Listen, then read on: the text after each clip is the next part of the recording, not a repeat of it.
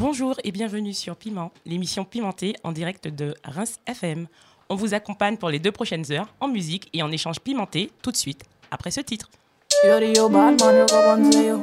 Di mako me leve ne chas peli glas do Pale si me le mete me tout moun ado Gunshot yori yo bandi kriye yo maladi.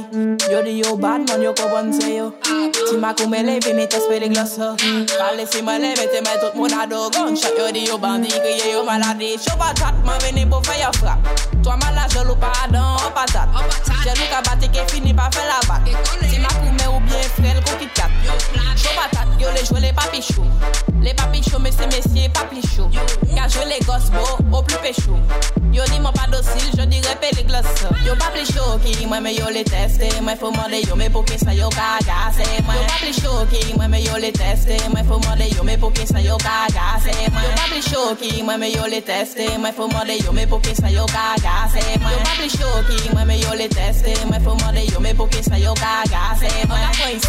i got play i got muffin. Mmm. Ragamuffin, ragamuffin, ragamuffin, ragamuffin, ragamuffin, ragamuffin, ragamuffin, ragamuffin, ragamuffin. Après un NSI, yo jamais cadavre. Yo c'est des victimes, tout ça bien macabre. Choqué sans préservatif, yo ka fait ich passis, passe trou partout. Après yo dit ces femmes qui n'y vis.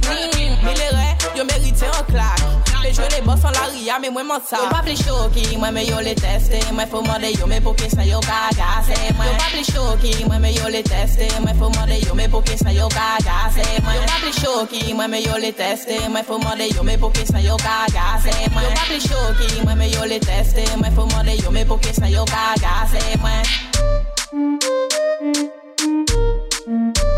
yo.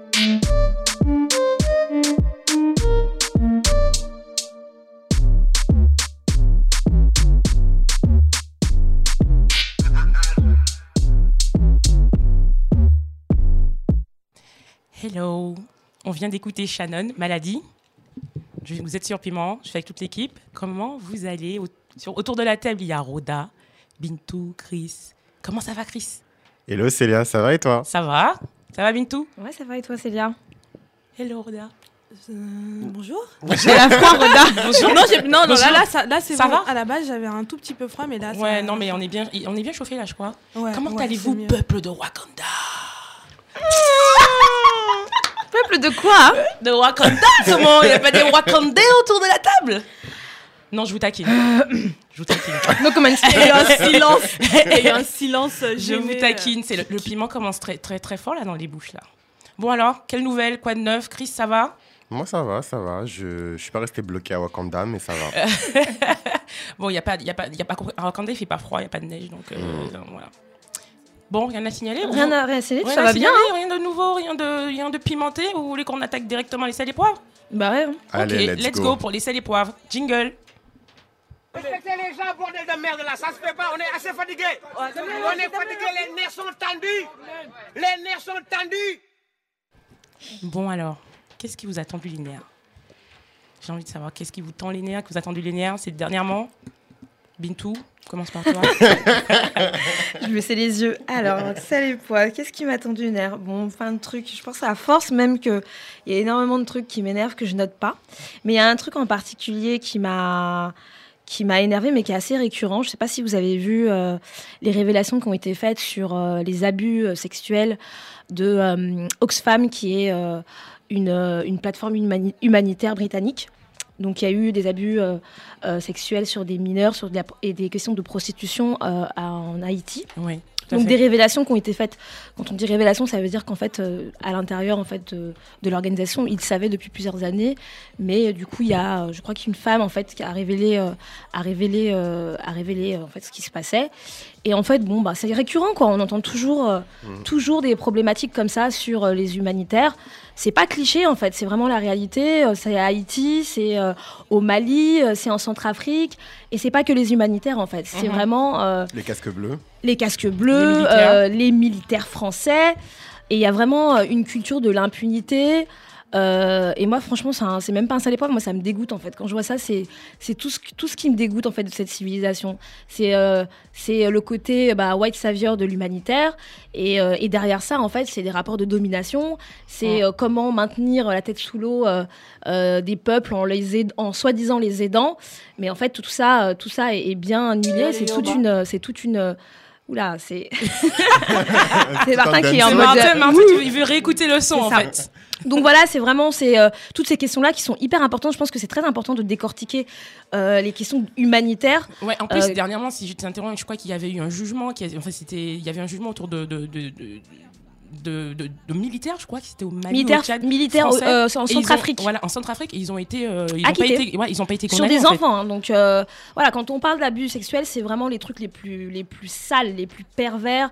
Bon voilà, c'est comme d'habitude. Après, il y a les abus sexuels, mais il y, a il y a eu pire. hein. Par exemple, euh, au Tchad, euh, il y a six ans, il y avait eu quand même des humanitaires français qui avaient voulu voler des enfants. Je sais pas si vous Oui, vous souvenez de l'histoire Ouais. de l'arche de Noé quand même. Voler des enfants, pour en faire quoi Ils ont fait hein un film qui s'appelle Le Chevalier Blanc, d'ailleurs. Non, mais voilà. Donc je pense que c'est voilà, c'est ça, c'est mon sale et poivre. Mais au-delà de ça, c'est- vraiment se questionner sur qu'est-ce que c'est que l'humanitaire et qu'est-ce que ça, qu'est-ce que ça dit de, de cette civilisation euh, et l'impunité totale et, et voilà et les méfaits. J'espère pour le cas de, de l'Oxfam qu'ils seront vraiment, vraiment condamnés pour ce, pour ce qu'ils ont fait. J'espère. J'espère aussi. On passe au, au prochain sel et poivre. Roda, qu'est-ce qui t'a tendu nerfs Bonjour, Roda. Euh, alors, euh, à, à la base, quand je suis, quand je, quand on a préparé l'émission cette semaine, je me disais que j'allais parler du, euh, du portrait d'Obama par Kehinde Wiley. Non, mais j'étais décidée. Je me suis dit, même ce matin, en me Ouais. levant, j'étais décidée. Et puis, euh, Et je, puis Suis, je suis tombée sur une vidéo ce matin, une vidéo de Monique. Euh, au, Breakfast, au Breakfast Club, pardon. C'est une, euh, c'est une, donc euh, une émission radio aux États-Unis euh, assez connue avec euh, donc Charlemagne Dagod, Mm. Angela Yee et Gigi Envy. Et donc c'était une interview de Monique. Je ne sais pas si si vous savez ce qui se passe en ce moment, mais ça, ça fait à peu près, ça fait quelques semaines déjà que, que les, les internautes euh, noirs américains en parlent en tout cas. Euh, donc Monique, il y a quelques semaines, elle a posté une vidéo d'elle euh, de derrière un fond euh, neutre. Non mais je, je parle de ça parce qu'au final, la, la vidéo en, la, la vidéo en elle-même, elle, il y a matière à parodier. Il y a matière à parodier quand même. Donc elle a posté cette vidéo là où elle est derrière, euh, elle est devant un fond, pardon, elle est devant un fond euh, neutre où elle explique que euh, elle demande à la communauté noire américaine de boycotter Netflix euh, pour discrimination raciale et, et sexiste. Donc après la vidéo, après que la vidéo se retrouve sur, sur internet, donc tout le monde euh, commence à en parler. Il y a plein de parodies qui sortent et il y a aussi plein de gens qui disent mais euh, d'où euh, Monique demande qu'on boycotte Mhm. que Netflix, parce qu'en gros, voilà, ils, ils lui ont proposé de faire un special comme, comme Dave Chappelle a, Chappelle a fait un plusieurs specials pour eux, comme Chris Rock en a fait un, comme Mhm. Amy Schumer en a fait un, je pense, l'année dernière. Et ils lui ont proposé 500 000 euh, 500 000 dollars pour deux ans. Euh, et dans les termes du contrat, c'était pendant deux ans, elle ne doit pas faire euh, de, euh, de stand-up, elle doit rien faire en fait pendant deux en ans exclusivité, en exclusivité complète et euh, elle n'a pas le droit de faire quoi que ce soit à côté. Ils lui ont proposé 500 000 dollars pour ça. Et donc euh, Monique a dit ne vous foutez de ma gueule Ouais, des miettes, parce que quoi. je suis Monique en fait. Et Monique, pour recontextualiser, Monique c'est une, euh, c'est une comédienne euh, noire américaine qui a commencé donc sa carrière dans les années, la fin des années 90 en tant qu'actrice dans une série qui s'appelait The Parkers. Et euh, juste après, elle, faisait, elle a fait pas mal de, de stand-up comedy special dans Def Jam, Def Jam Comedy par exemple et d'autres, d'autres émissions aussi assez connues. Et, mais vraiment le rôle qui a qu'il a mise sur la carte, c'est euh, le rôle de euh, comme la mère de, de Precious en tant que la- en tant Ouais. que mère de Precious en 2009 dans le film de Lee Daniels donc où euh, pour le, le rôle pour lequel elle a eu un, elle a eu plein de prix plus un Oscar en fait. Donc Monique a le CV qui dit elle mérite tel tel tel tel. tel. Ouais. Sauf qu'il lui demande, il, lui- il lui donne 500 000, Ouais. 500 000 dollars et à côté il y a, il y a Dave Chappelle euh, qui a eu euh, je sais pas combien 60 Amy 000. Schumer, je crois, 17 millions, un truc comme Elle ça. a eu 11, je crois, 11 un truc millions, comme ouais, ça. Elle a, millions. elle a- en plus, elle a renégocié son, Ouais. son, salaire- son, son, son cachet derrière parce qu'elle elle avait, elle a parlé de Dave Chappelle et de Chris Rock en disant mais Vous vous proposez de l'argent, euh, autant d'argent à Chris Rock et à Dave Chappelle, moi euh, j'ai combien? Donc elle a renégocié derrière. Mhm. Et donc là, tu as Monique, donc une femme noire, euh, comédienne, qui demande juste à ce que voilà on la paye pour ce qu'elle vaut. Euh, et elle se fait mais complètement euh, singer sur les réseaux sociaux euh, parce Ah qu'on bon dit que- qu'elle ne Oui. mérite pas cet Oui, argent-là. ouais. Mais qui dit que- ça? Qui, qui... Beaucoup d'internautes. Ou- Beaucoup ouais d'internautes. Ah ouais, d'accord. ok. Beaucoup. Je vais pas dire euh, Mm. non plus tout le monde parce que Oui, voilà. oui, oui. Moi, je sais quand je suis tombée sur la vidéo, moi je rigolais parce que la vidéo en elle-même, elle est. il y a matière à parodier le truc, mais dans le fond, elle a, elle a, complètement raison. en fait. Elle a complètement raison. Pourquoi est-ce qu'on va payer euh, des Dave Chappelle des 50 millions et on va lui proposer 500 000 Ok, Dave Chappelle, il y a le Chappelle Show. Pendant, pendant je sais pas combien d'années, il était, euh, il était Immense star. il- C'était une immense star euh, qui a disparu pendant un moment. Et il a disparu pas parce qu'il n'était plus, il n'était plus successful. Il est parti parce qu'il le voulait, tu vois. Donc il avait matière à négocier, à renégocier. Voilà, Chris Rock aussi. Et, euh, et donc. Bref, tout ça pour dire que donc je regardais l'émission ce matin et donc t'as Charlemagne qui a euh, attribué donc euh, le titre de d'imbécile de, de la journée à, à- à Monique il y a quelques grave semaines. bancal ce. Donc, ce- ça s'appelle- Ouais, hein. Non, c'est- blanc, quand même. Non, en gros, c'était Donkey of the Day. Sur cette, euh, sur cette émission-là, il y a tous les jours, ils ont une rubrique qui s'appelle l'imbécile Mm. de la journée. Et donc, euh, Ah ouais. ils l'ont attribué à, à Monique. À Donc, Monique. Arrive sur l'émission et elle est vraiment décidée. Elle est genre, OK, explique-moi pourquoi je suis Donkey of the Day. Et le mec, en fait, il lui dit, Ouais, mais, tu, mais ça veut dire quoi que tu, mais que tu mérites les mêmes, les mêmes, euh, Ah bon les mêmes sous que Dave Chappelle, etc. Et elle, elle se pose. Mais la meuf, elle était majestueuse. Non, franchement, je conseille à n'importe qui de regarder cette vidéo-là parce que moi, elle m'a, elle a rechargé mes batteries pour les prochaines semaines. C'est parce qu'elle allait pas avoir fait. Roda. C'est pas vraiment un peu. c'est- c'est un- en fait, c'est un sel et poivre qui a été giflé avec des épices, tu vois. Genre, euh, elle est venue, elle a giflé le truc avec des épices, en fait. Elle est venue, elle a dit au gars Non, mais en fait, je vais t'expliquer qui je suis. Elle a posé son résumé, enfin son, son CV sur la table. Elle lui a dit Voilà, voilà ce que je mérite. Quand Viola Davis, elle parle de. Parce que Viola Davis, il y, a une- il y a une vidéo de, de- de Viola Davis qui tourne sur les réseaux sociaux depuis Ouais. quelques temps où elle dit qu'on l'appelle la Mary Streep noire. Ouais. Elle dit Bah, si je suis la Mary Streep Payez. noire, payez-moi comme, Mary Streep Streep. noire Donne l'argent. voilà et, et- et elle en fait elle prend cet exemple là et elle explique que voilà ça c'est les, c'est les mêmes c'est le même c'est le même débat en fait c'est le Mhm. même débat c'est pas une question de ouais euh, je dois avoir les mêmes thunes que, que Dave Chappelle c'est juste que ils me donnent 500 000 parce que je parce qu'ils savent que vu que je suis une femme et elle le dit elle-même je suis une femme grosse noire euh, qui n'est plus forcément enfin parce qu'elle était blacklistée en fait après après Precious pour juste recontextualiser elle était bla- blacklistée parce qu'on dit qu'à l'époque elle n'avait pas fait tout le toute la campagne qu'il faut faire pendant les Oscars Ouais. pour avoir, tu sais, parce qu'il y a une Ouais. grosse campagne derrière Ouais. euh, où il faut que tu. Il y a une attitude, il y a, on te demande des choses. Exactement. Mhm. Et qu'on qu'elle n'a pas faite. Et donc après ça, elle a été blacklistée. Elle avait déjà cité Oprah et Lee Daniels comme Mhm. des personnes qui l'avaient blacklistée. Ah. Donc elle n'a pas pu avoir euh, énormément d'opportunités. Ce que Viola Davis, par- dont, dont elle, a- elle avait mentionné une fois, tu vois, la question d'opportunité. Donc elle explique que c'est pas spécialement ça, mais c'est que derrière, mon CV, il parle, donc je mérite ces thunes-là. Voilà. Donc euh, c'était mon sel et poivre euh, un peu épicé, quoi. Gi- Gifler. Comment Voilà. t'as dit ça? Gifler avec des Giflé épices. avec des épices, quoi. Voilà. Merci Rhoda. Chris, qu'est-ce qui t'a tendu les nerfs Alors, qu'est-ce qui m'a tendu les nerfs? Ben, Moi aussi, toute la controverse autour de Monique, elle m'a tendu les nerfs, hein, pour rebondir sur ce que Rhoda Ça vient fait un de dire. mois hein, que ça tend les nerfs. Ouais, en fait, ça fait longtemps que c'est tiraillé et tout, mais parce qu'en fait, apparemment, il y a des. Enfin, c'est un peu ping-pong. euh. Monique, elle parle, et puis il y, y a certaines célébrités noires qui lui répondent, etc. Mhm, mhm. Et donc, moi, qu'est-ce qui m'a tendu les nerfs vraiment, réellement? En fait, c'est euh, Irene Major. Je sais pas si vous voyez qui c'est. C'est euh, une socialite, actrice, mannequin euh, d'origine camerounaise qui s'est installée en Angleterre.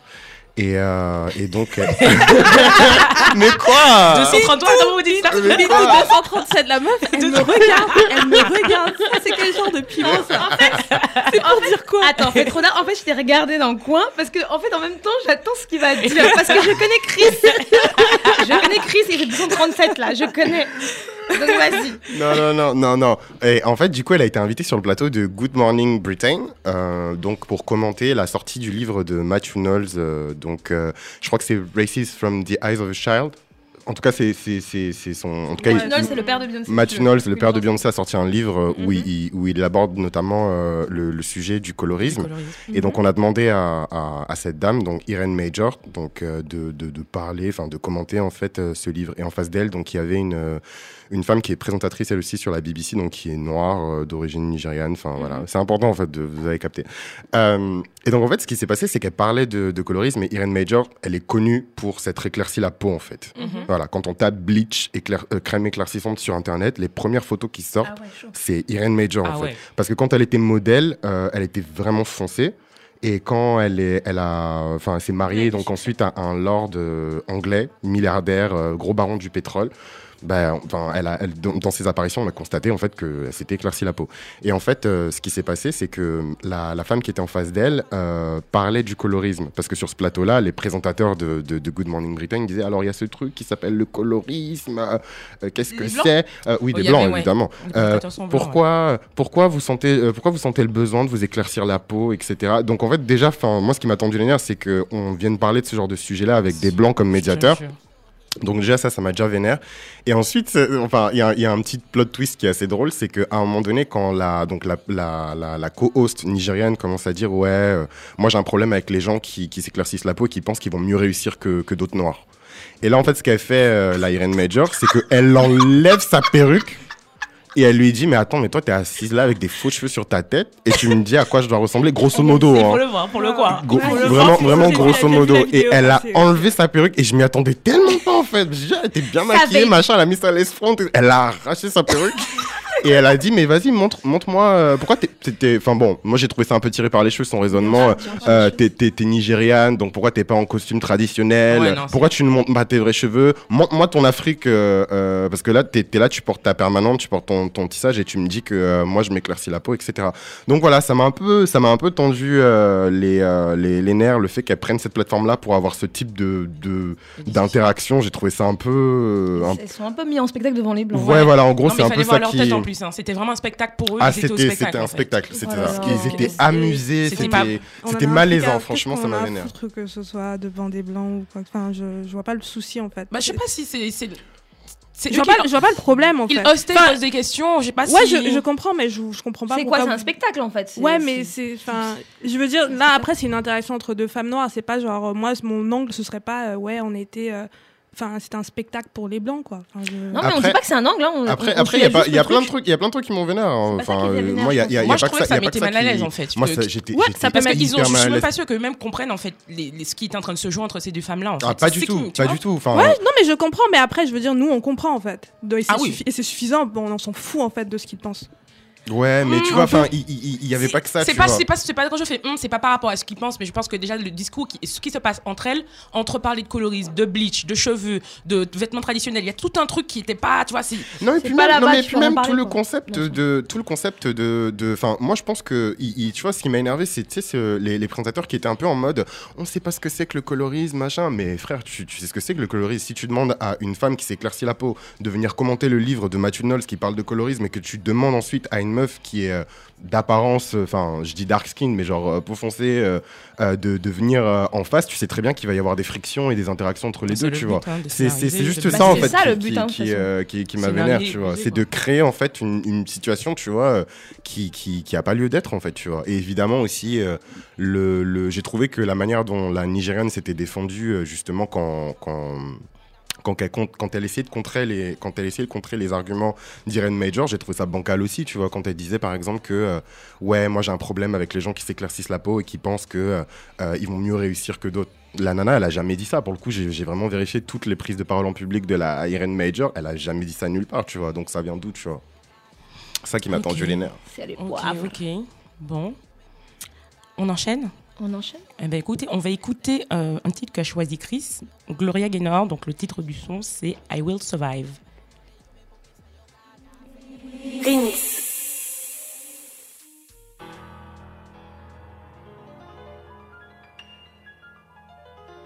At first I was afraid, I was petrified. Kept thinking I could never live without you by my side. But then I spent so many nights thinking how you did me wrong. I grew strong, and I learned how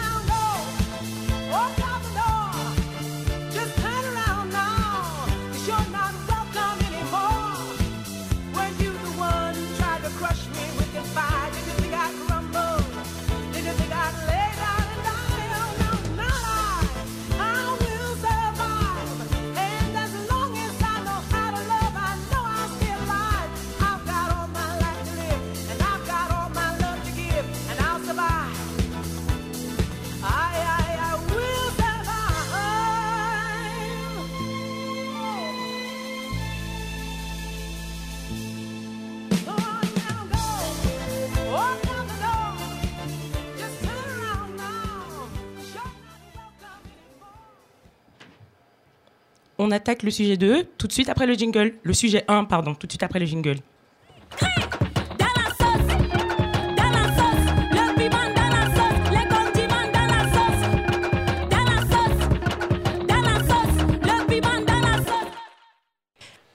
Donc, on va mettre les, les doigts dans la sauce. On va attaquer tout de suite notre premier plat, notre premier sujet. Ferme ta gueule et cours. Dis-le bien, ferme ta gueule. Elle est court Ferme ta gueule et cours. Donc, euh, les JO d'hiver euh, de, 2000 les JO d'hiver de 2018 se tiennent à Pyeongchang, en Corée. S'achèvent demain. Aussi, je ne peux m'empêcher, quand j'entends euh, JO d'hiver, de penser à Souria Bonali, cette grande patineuse noire qui a- qui m'a marqué, en tout cas moi enfant. Euh, je, me- je pense aussi à cette équipe de Nigérianes euh, de bobsleigh qui est composée de quatre femmes noires. Yes Et, et je me dis que voilà, ces, ces sportifs noirs sont des figures assez rares, même très rares dans le paysage des, des Jeux olympiques d'hiver.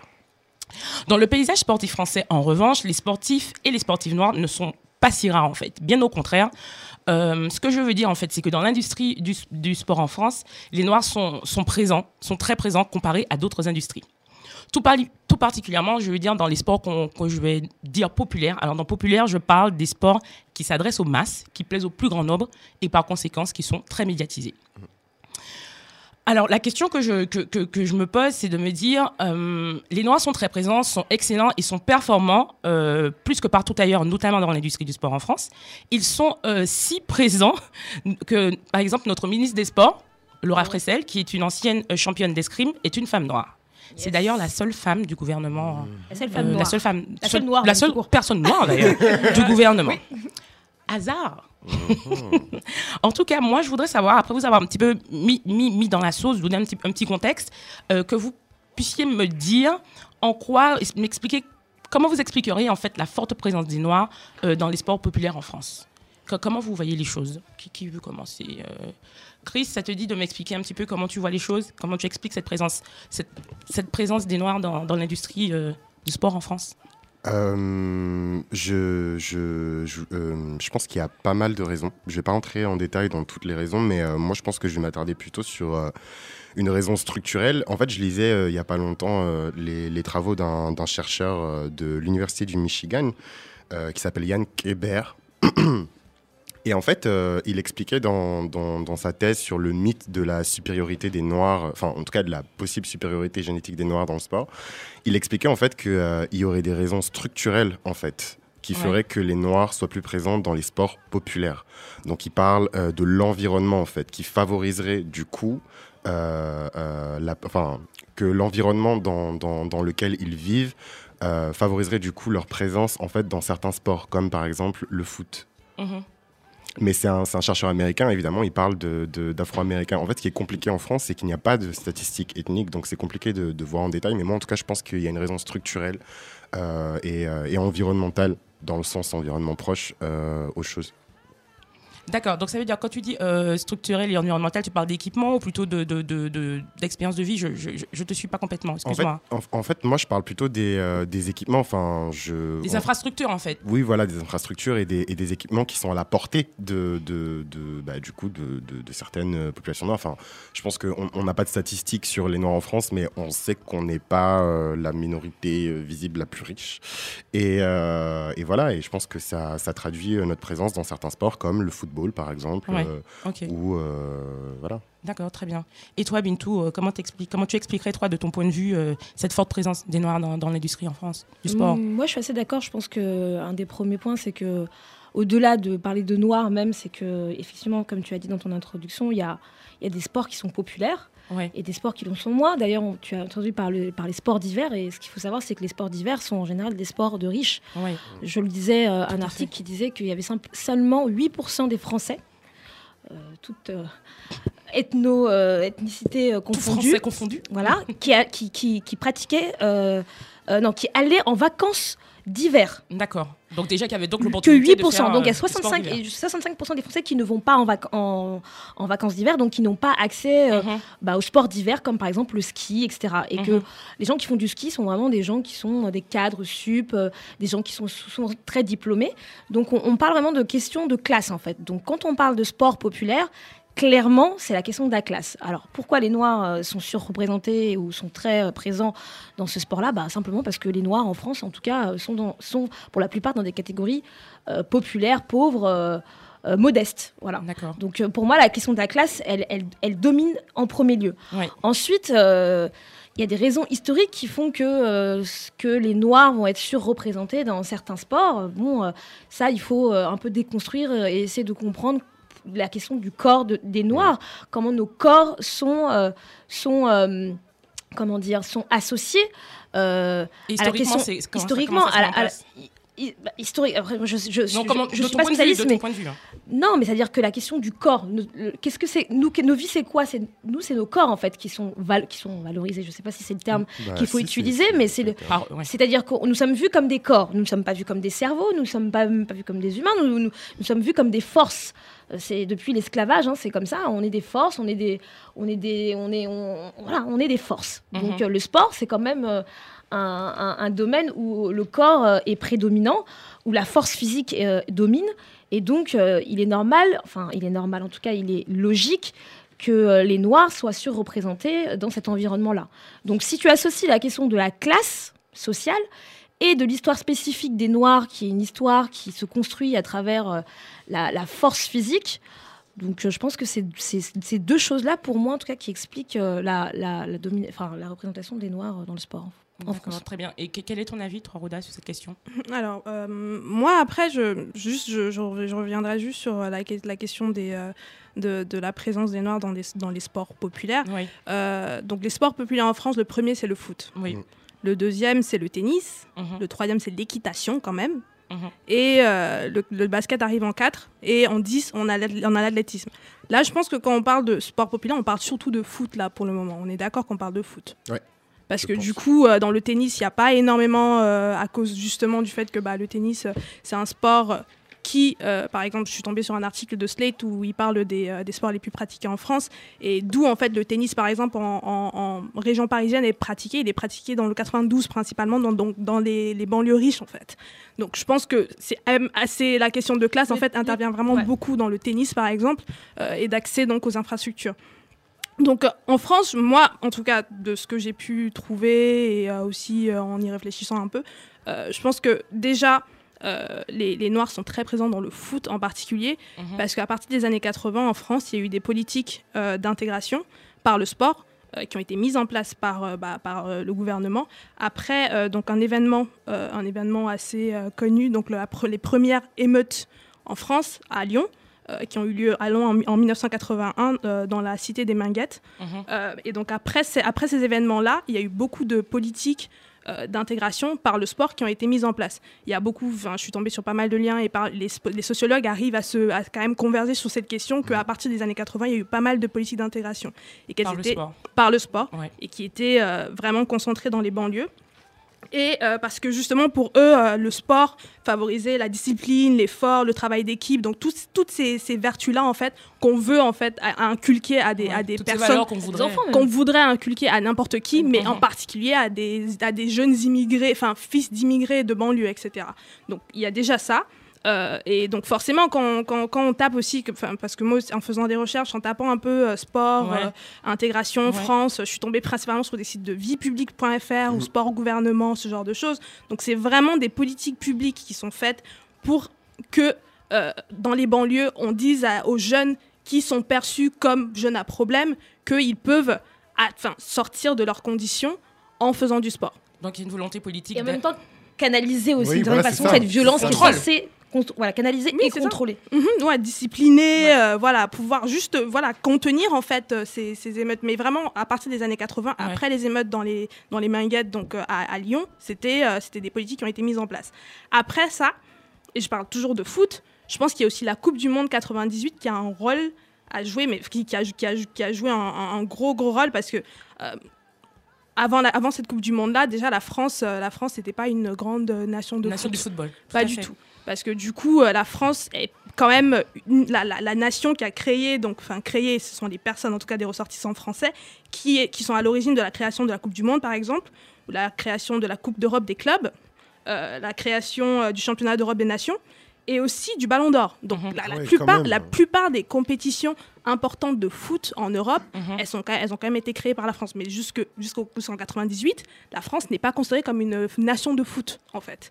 Enfin, Et- mondialement, ouais. Excuse-moi, Mondialement, qu'est-ce que t'appelles nation de foot du coup Une nation de foot, ce serait une nation en fait qui gagne beaucoup de. de, de, euh, de- Genre le de- Brésil. Oui, Voilà, ils le Brésil, pas- par Ils exemple. n'ont pas beaucoup gagné, mais par contre, euh, la France était dans toutes les compétitions internationales et arrivait à des, à très- à des très hauts niveaux. hein. Tu Ils- parles de ils- Platini, tu parles de. Oui, mais, Raymond, Platini, comparé à d'autres nations, comme tu viens de Bah, dire, ouais. le Brésil, la France était à l'origine de pas mal de, de- de mais elle n'était pas considérée comme une grande nation de Je pense que c'est une grande question nation d'échelle. À l'échelle européenne, c'était peut-être le cas, peut-être pas à l'échelle mondiale. Après, Bah je suis si. pas une experte. Même à, même l'échelle, même à l'échelle, même à l'échelle Bah, si. européenne. Mais de, toute façon, c'est pas, c'est pas le point de donc euh, Ouais. juste ça.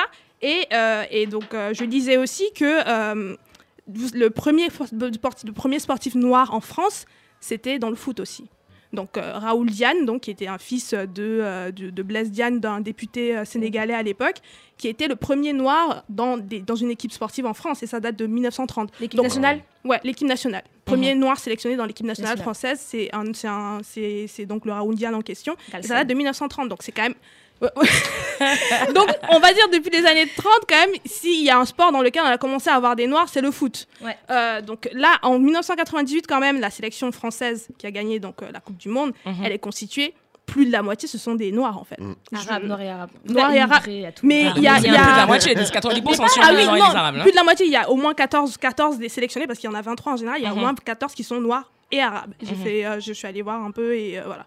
Et, et donc, pour moi, en fait, toutes ces raisons-là, en fait, veulent, veulent en fait converger dans l'idée, enfin, convergent dans l'idée que, effectivement, à partir d'une certaine, d'un certain moment, en tout cas, à partir des années 80 et 90, il y a des choses, en tout cas, qui ont été faites concrètement, qui ont poussé les Noirs vers, euh, vers certains, certains sports, en fait. Ouais. Bien sûr. Donc, euh, donc voilà. Ok, donc on a parlé de raisons structurelles, on a parlé des corps, euh, de toutes ces raisons-là. Alors moi, du coup, maintenant qu'on a, qu'on a établi le fait qu'ils étaient effectivement euh, très représentés, moi j'aurais aimé savoir quelle place en fait ils occupent vraiment dans cette industrie. Ils sont visibles, ils sont présents. euh, ils sont présents notamment dans la réalisation de la performance de haut niveau professionnel, notamment dans le football, comme, comme a dit Roda. Mais une fois qu'on quitte les terrains, parce que là on a parlé de joueurs, on est d'accord, hein, une fois qu'on quitte les terrains, les vestiaires, on parle de l'industrie du sport. Est-ce que qu'est-ce qu'il en est des autres espaces de l'industrie du sport en France? Est-ce que vous pensez que les Noirs sont aussi représentés autant sur le terrain, dans la, non pas dans la pratique, mais plutôt dans la performance du sport que, que donc dans d'autres espaces de l'industrie euh, du sport en France? Qu'est-ce que vous en pensez de ça? Euh, moi, je peux répondre. Euh, Ouais, bah, clairement, euh, qu'est-ce que j'en pense? Bah, la, la réalité, quoi. La réalité, c'est que, bah non, à ce moment-là, dès qu'on commence à rentrer dans un truc plus structurel, plus, entre guillemets, industrie, euh, qui n'est plus justement en relation avec la performance du corps, visible et visibilisé, là, à ce moment-là, ils n'existent plus. C'est-à-dire, où sont les entraîneurs noirs? Où sont les managers euh, euh, de foot, de footballeurs noirs euh, Enfin, en gros, ceux qui font, les, ceux qui structurent. On parle, on va parler même du foot. euh, ouais, dans le foot, euh, ils sont surreprésentés les noirs, mais il n'y a pas d'entraîneur. euh, euh, au tennis, euh, bon, enfin voilà. Dès qu'on dès qu'on sort en fait de, la, de la performance du corps et qu'on parle de business et on parle de, de, parce que le sport c'est un business en fait aussi, donc euh, c'est un, un, environnement qui est complètement euh, en- en- ancré dans le capitalisme. Donc euh, c'est donc du coup il y a aussi des rapports de classe à l'intérieur en fait de ce, de ce, de- du sport. Il y a des rapports de classe et il y a des rapports de domination et, dès qu'on- et ces rapports de domination ils sont très clairement euh, racialisés aussi. Mhm. Donc ceux qui tiennent le capital, ceux qui structurent, ceux qui sont les managers, ceux qui font le business, entre guillemets, ceux qui tiennent le business ne sont pas noirs, et ceux qui sont, excuse-moi, mais exploités, même si c'est vrai qu'un footballeur, il va gagner des millions euh, d'euros, etc. Mais oui, da- non, mais je- j'entends, j'entends que tu, tu trucs, mais ça reste quand même, euh, c'est-à-dire que ça reste quand même dans le rapport où lui, c'est son En corps fait, qui c'est est la seule personne qui réalise la performance Bah, sportive en Bah, fait. c'est son corps qui est exploité. Mais comme c'est une ça- industrie, il y a encore d'autres espaces. oui, euh, après, c'est des d'autres espaces, c'est pas le- la, la la pub- chaîne. la publicité, tout ça, mais on, on est d'accord que dès qu'on parle de rapport de classe et de rapport de domination, qui détient en tout cas les instruments de, de- de- de- de- de- du sport, de l'industrie du sport, ce ne sont pas les noirs. Donc pour Donc moi, sont- en dehors de la performance physique, il n'y a pas de noirs en fait. Ils sont là pour, être, pour que leur corps soit exploité. ils sont absents de la structure. Et Roda, tu voulais dire quelque chose? Alors moi, je, enfin, je, enfin, je voulais répondre à la question, mais je voulais aussi rebondir sur ce Oui. que euh, Bintou a dit. Enfin, je sais pas si je rebondis vraiment, mais je pense que c'est pas, on, on peut pas répondre à cette question-là. Vraiment, genre factuellement, on peut pas répondre à cette question-là parce qu'on a des problèmes. On peut pas, en fait, en France, il n'y a pas de statistiques ethniques, donc on peut pas s'asseoir et dire que voilà, on sait à de quoi est constituée l'industrie du sport. Parce que pour moi, l'industrie du sport, c'est pas juste les joueurs qui sont donc euh, sur le terrain. Tu l'as dit, c'est les mecs aussi, c'est les médecins, les médecins de sport, ce sont les formateurs, ce sont, euh, ce sont toutes les personnes en fait qui participent à, euh, à, à promouvoir, si tu veux, le sport. Et non seulement ce sont ces personnes-là qui sont dans les clubs et qui sont donc, euh, donc euh, la structure des clubs, etc. C'est aussi les journalistes, les médias. euh, les, euh, les, les supporters, excusez-moi, les fait. supporters, parce que ce sont les supporters en fait qui payent pour aller voir les matchs, C'est eux eux qui payent les, ma- les maillots, etc. aussi Ce sont les personnes qui sont sur Internet, j'en sais rien, avec leur, euh, avec leur profil, euh, avec euh, des photos, tu sais, on sait jamais qui c'est, euh, avec des profils de, de, de footballeurs Ouais. et tout. C'est toutes ces personnes-là qui font partie en fait de l'industrie du sport. Donc moi personnellement, je sais que je connais énormément, j'ai énormément d'amis noirs qui regardent du foot, qui payent leur abonnement pour avoir euh, Bing, qui qui font partie de l'industrie Moi, du je parle sport. pas de ça. hein. Moi, je parle de ceux qui ont les moyens du capital dans l'industrie. Non mais je, pas suis- de- je suis d'accord, mais, après, mais après sa question c'était vraiment est-ce que les noirs sont, sont, sont, com- sont présents dans toutes dans, dans toutes les, les, les, les, les- les, les aspects en fait les aspects le- de l'industrie du sport. sport. Donc, quand on sort des personnes qui sont sur le terrain, pour moi, en fait, on peut pas y répondre parce qu'on n'a pas de statistiques ethniques. Mais si je me base sur ce que tu vois sais et de ton expérience visuelle et, sur les, et, en considérant que pour moi, l'industrie du sport, c'est pas juste les personnes qui sont dans les clubs, ce sont les personnes qui sont à l'extérieur, et ce sont les personnes qui font fonctionner cette industrie du sport-là. Parce Ah, que bien sûr. pas- sans spectateurs, il y a pas d'un, enfin, sans les mecs qui sont sûr. sur le terrain, il n'y a pas d'in- d'in- d'industrie du sport. Sans Ah, les c'est spectateurs, il y en a pas non plus, en fait. Ah, bah, on consomme, mais après, pas. c'est sûr. Exactement. Donc pour moi, en fait, c'est- compliqué de dire directement que voilà, euh, il n'y a pas de noir, euh, machin et tout. Je pense qu'il y en a. Il y en a. Maintenant, c'est vrai que où je te rejoins, c'est que les personnes centrales, les pièces centrales pour l'industrie du sport, celles qui vont pouvoir donner du taf à toutes ces personnes-là, ce sont les personnes qui sont sur le terrain, forcément. Ce sont, Mhm. les, les- ce sont les Et noirs, c'est eux qui sont euh, motivateurs c'est eux qui sont leviers de tout ça en fait voilà, ce sont les personnes qui, qui sont sur le terrain. Donc, euh, effectivement, après, la question, c'est voilà, c'est si ces personnes-là sont sur le terrain et font fonctionner, il faudrait effectivement qu'il y en ait plus dans les clubs, par exemple. Mais je pense que, voilà, à l'extérieur, quand on sort de toute la, toute la, la- la- le cadre sport, euh, club, personnes sur, sur, sur le terrain, etc., et Mhm. qu'on pense à- aux médias et aux, euh, aux spectateurs aussi, je pense qu'on est quand même présent, quoi. Mhm. Voilà. D'accord et toi Christian penses quoi Ben, moi, je pense qu'il y a pas mal de choses déjà qui ont, qui ont été dites. Moi, je suis plutôt d'accord avec ce qui vient d'être dit. Je voulais juste ajouter, enfin, à- par, euh, en termes d'idées, pour qu'on puisse voir le marché euh, du sport, en tout cas l'industrie euh, du sport en France, c'est 37 milliards euh, d'euros. C'est 2% du PIB, en fait. Mais du coup, quelle et- est la, la et- place et- du football, par exemple? Parce que je pense que le football, quand même, c'est une. L'industrie du sport, c'est c'est- c'est énorme. Ah oui, oui, c'est énorme. C'est Et plein en de fait- sports, mais, c'est quoi la place du football, du basket et de l'athlétisme pour moi qui sont les sports dans lesquels euh, on retrouve le plus de, entre parenthèses, de, enfin, de, entre guillemets, plus de noirs. Bah, justement, tu vois, c'est ce que je, je trouve intéressant. Ils sont assez flous, justement, tu vois, sur les chiffres euh, spécifiques au sport, parce qu'évidemment, je pense que les chaînes de télévision, elles, elles prennent pas mal. Il y a les contrats Ouais. euh, de publicité, etc. Énorme. En fait, tout ce que je voulais, moi, ajouter euh, sur cette question, euh, Célia, c'est que, ouais, clairement, les joueurs, c'est les. Enfin, faut voir une industrie comme une chaîne alimentaire. Et en fait, c'est le bout. Non, mais c'est le bout de la chaîne alimentaire, en fait. Et, et, enfin, les joueurs noirs comme, comme, comme les autres. Mais là où je trouve intéressant, le, le, le- enfin, ce qui, ce qui serait intéressant d'ajouter, c'est le rôle en fait des, des, des agents en fait. Enfin, même euh, en, en tout début en fait d'émission, on parlait de Monique. Mhm. Et, et en fait, au fur et à mesure qu'on parlait, je cherchais dans quelle agence elle était signée. Parce qu'en fait, ton agent, il conditionne totalement euh, la, la direction de ta carrière, le type de contrat que tu vas avoir, etc. Et en fait, est-ce que nous, on est visible à ce, à ce stade-là, en fait? Est-ce qu'il y a des agents et des managers, des, des, des- comme le disait euh, euh, Bintou, qui sont noirs et qui sont visibles? Et je, n'en vois pas. Après, évidemment, je suis pas dans l'industrie du, sport, mais euh, il y a, quand même des, agents, en tout cas autour de moi, dans, mon cercle assez proche, j'ai des amis qui, bossent dans, le marketing sportif, et, euh, je, je vois pas de noirs dans leur, dans leurs espaces, et je, me dis bon, c'est, là où toutes les décisions sont prises, et c'est là où les grosses sommes d'argent circulent. Je pense aussi, je pense aussi que oui, cette question donc d'agent, euh, c'est aussi compliqué d'y répondre en fait. Tout c'est ça Oui, en fait, que c'est que très opaque. si on se met, si on se met sur un sur un marché américain, euh, c'est sûr que eux ils ont des chiffres et qu'on sait exactement euh, combien de noirs il y a sur le terrain, combien de noirs il y a dans le dans le club, combien de noirs sont des formateurs, etc. Qui possède les euh, combien de noirs possèdent des des, des, des- voilà des, des équipes, etc. Là, on sait, on a tous ces, ces chiffres là, mais en France c'est c'est beaucoup plus compliqué. Mais quand je pense, mais quand tu parlais de d'agents je sais que je suis tombée donc sur des études aussi, donc les, études de, euh, de un livre d'une sociologue. Je retrouve son nom, hein, qui s'appelle euh, donc euh, Karine Guérandel, qui écrit euh, sur euh, le sport fait mal.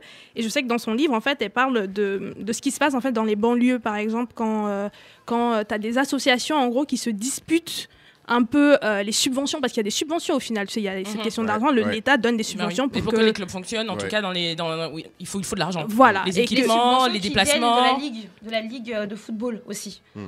qui Ouais. viennent d'en haut aussi. Ouais, mais dans, dans les. Mais dans les politiques d'intégration, en général, c'est- elles viennent de l'État. Les subventions, Mhm. là, elles viennent principalement de l'État.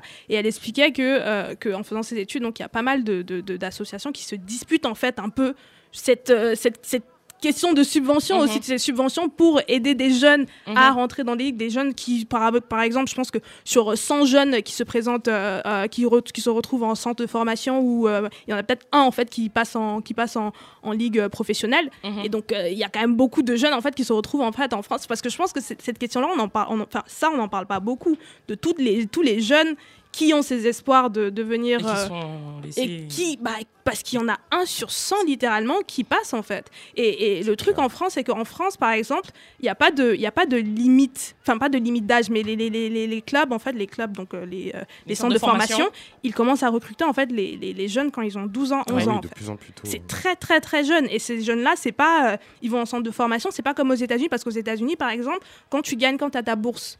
Tu- Mhm. pour aller faire euh, donc du sport dans une université par exemple, tu es encadré en fait. On Mm. te demande d'avoir des, des notes Mhm. pour continuer à être dans, dans l'université. On te, on te plus ou moins pas, pas- on te force à, à rester en fait dans le Mm. circuit Ouais, ouais, ouais. universitaire en fait. Alors pas France- jugé uniquement sur ta performance physique, c'est-à-dire qu'on te demande autre chose. Exactement. Ouais. Alors qu'en France, on pas prend le les jeunes à partir, à partir de 12 Ils ans sont isolés. Ils si partent. à partir de ils, ils sont isolés à partir de 15 ans on voit que le gars il a Tu pas de social on lui dit bon bah vas-y et, bon, bonne chance pour, euh, bonne chance et après le gars il se retrouve euh, il, il a plus rien en Bah, fait il, est, il est Qu'est-ce complètement sorti du il est système. complètement sorti du système a voilà Après, c'est peut-être des choses aussi qui pourraient adapter, effectivement. Mais, mais juste pour rebondir sur ce que tu disais tout à l'heure, euh, Roda, euh, l'industrie euh, du foot en France, c'est 6 milliards d'euros. Donc Ah ouais, le, quand pour le, le chiffre d'affaires 2012-2013, c'est 6 milliards. Mm. D'accord, merci pour ta précision, Chris. On va tout de suite enchaîner avec euh, le titre de Sahel, Marie-Josée, qui est, un choix, qui est mon choix.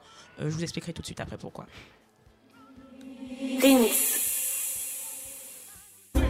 à celle que l'on surnomme la gazelle qui a permis à la France de goûter aux joies de nombreuses victoires, de par son talent, son travail, sa fierté. Marie-Josée, je sais qu'ils disent des atrocités sur toi, le monde et les médias peuvent toujours causer, car je sais combien la France te doit. Marie-Josée, je sais qu'ils disent des atrocités sur toi. Le monde et les médias peuvent toujours causer. Car je sais combien la France te doit. Française, il y a de cela à peine 4 ans. Antillaise aujourd'hui refusant de courir un 400.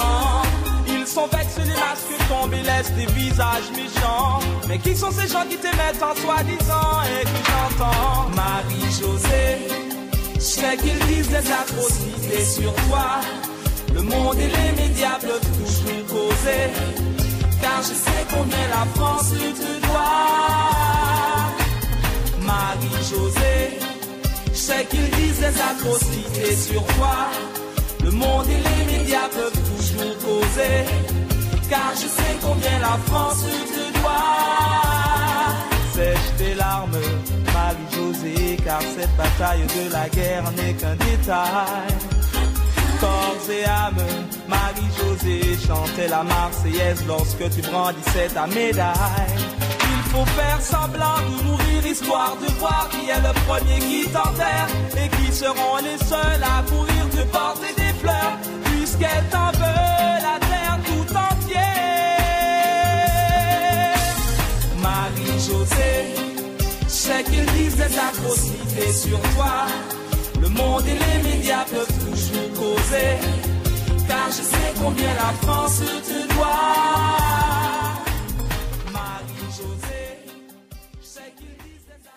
Oui, donc euh, j'ai choisi euh, donc le titre de Sahel Marie-Josée qui, est un- qui je pense n'est pas peut-être pas connu euh, beaucoup connu mais en Martinique ce son était hyper important parce que c'était à l'époque où Marie-Josée s'était retrouvée Marie-Josée Pérec qui est cette Mhm. grande championne de, de l'athlétisme des Jeux Olympiques françaises s'était retrouvée en fait dans un scandale à Sydney quand elle avait quitté l'équipe de France enfin voilà etc et elle s'était retrouvée relativement isolée et tout de suite elle est passée de la française à l'antillaise hein, vous connaissez déjà cette blague Ouais. etc et en fait en Martinique ça avait créé vraiment mais vraiment une émulation les gens étaient vraiment tendus et cette chanson est sortie et euh, elle, a, beaucoup marché parce que autant c'est pas le meilleur son de la terre mais c'était important euh, c'était important à ce moment-là que en fait que Sahel dise que ben en fait euh, lui il fédère en fait il est derrière elle malgré les choix qu'elle a fait. Parce qu'on se rappelle euh, l'importance qu'elle a eu dans l'athlétisme en France Je te rassure, même euh, dans la communauté, enfin moi je, je suis née en France, j'ai grandi en France, même dans la communauté noire, pas que antillaise, hein, Marie-Josée Pérec, elle représentait beaucoup. hein, Ouais, et, bruit, le, et le traitement médiatique qu'elle a subi, les, les gens l'ont vécu. Moi j'étais très très jeune, tu vois.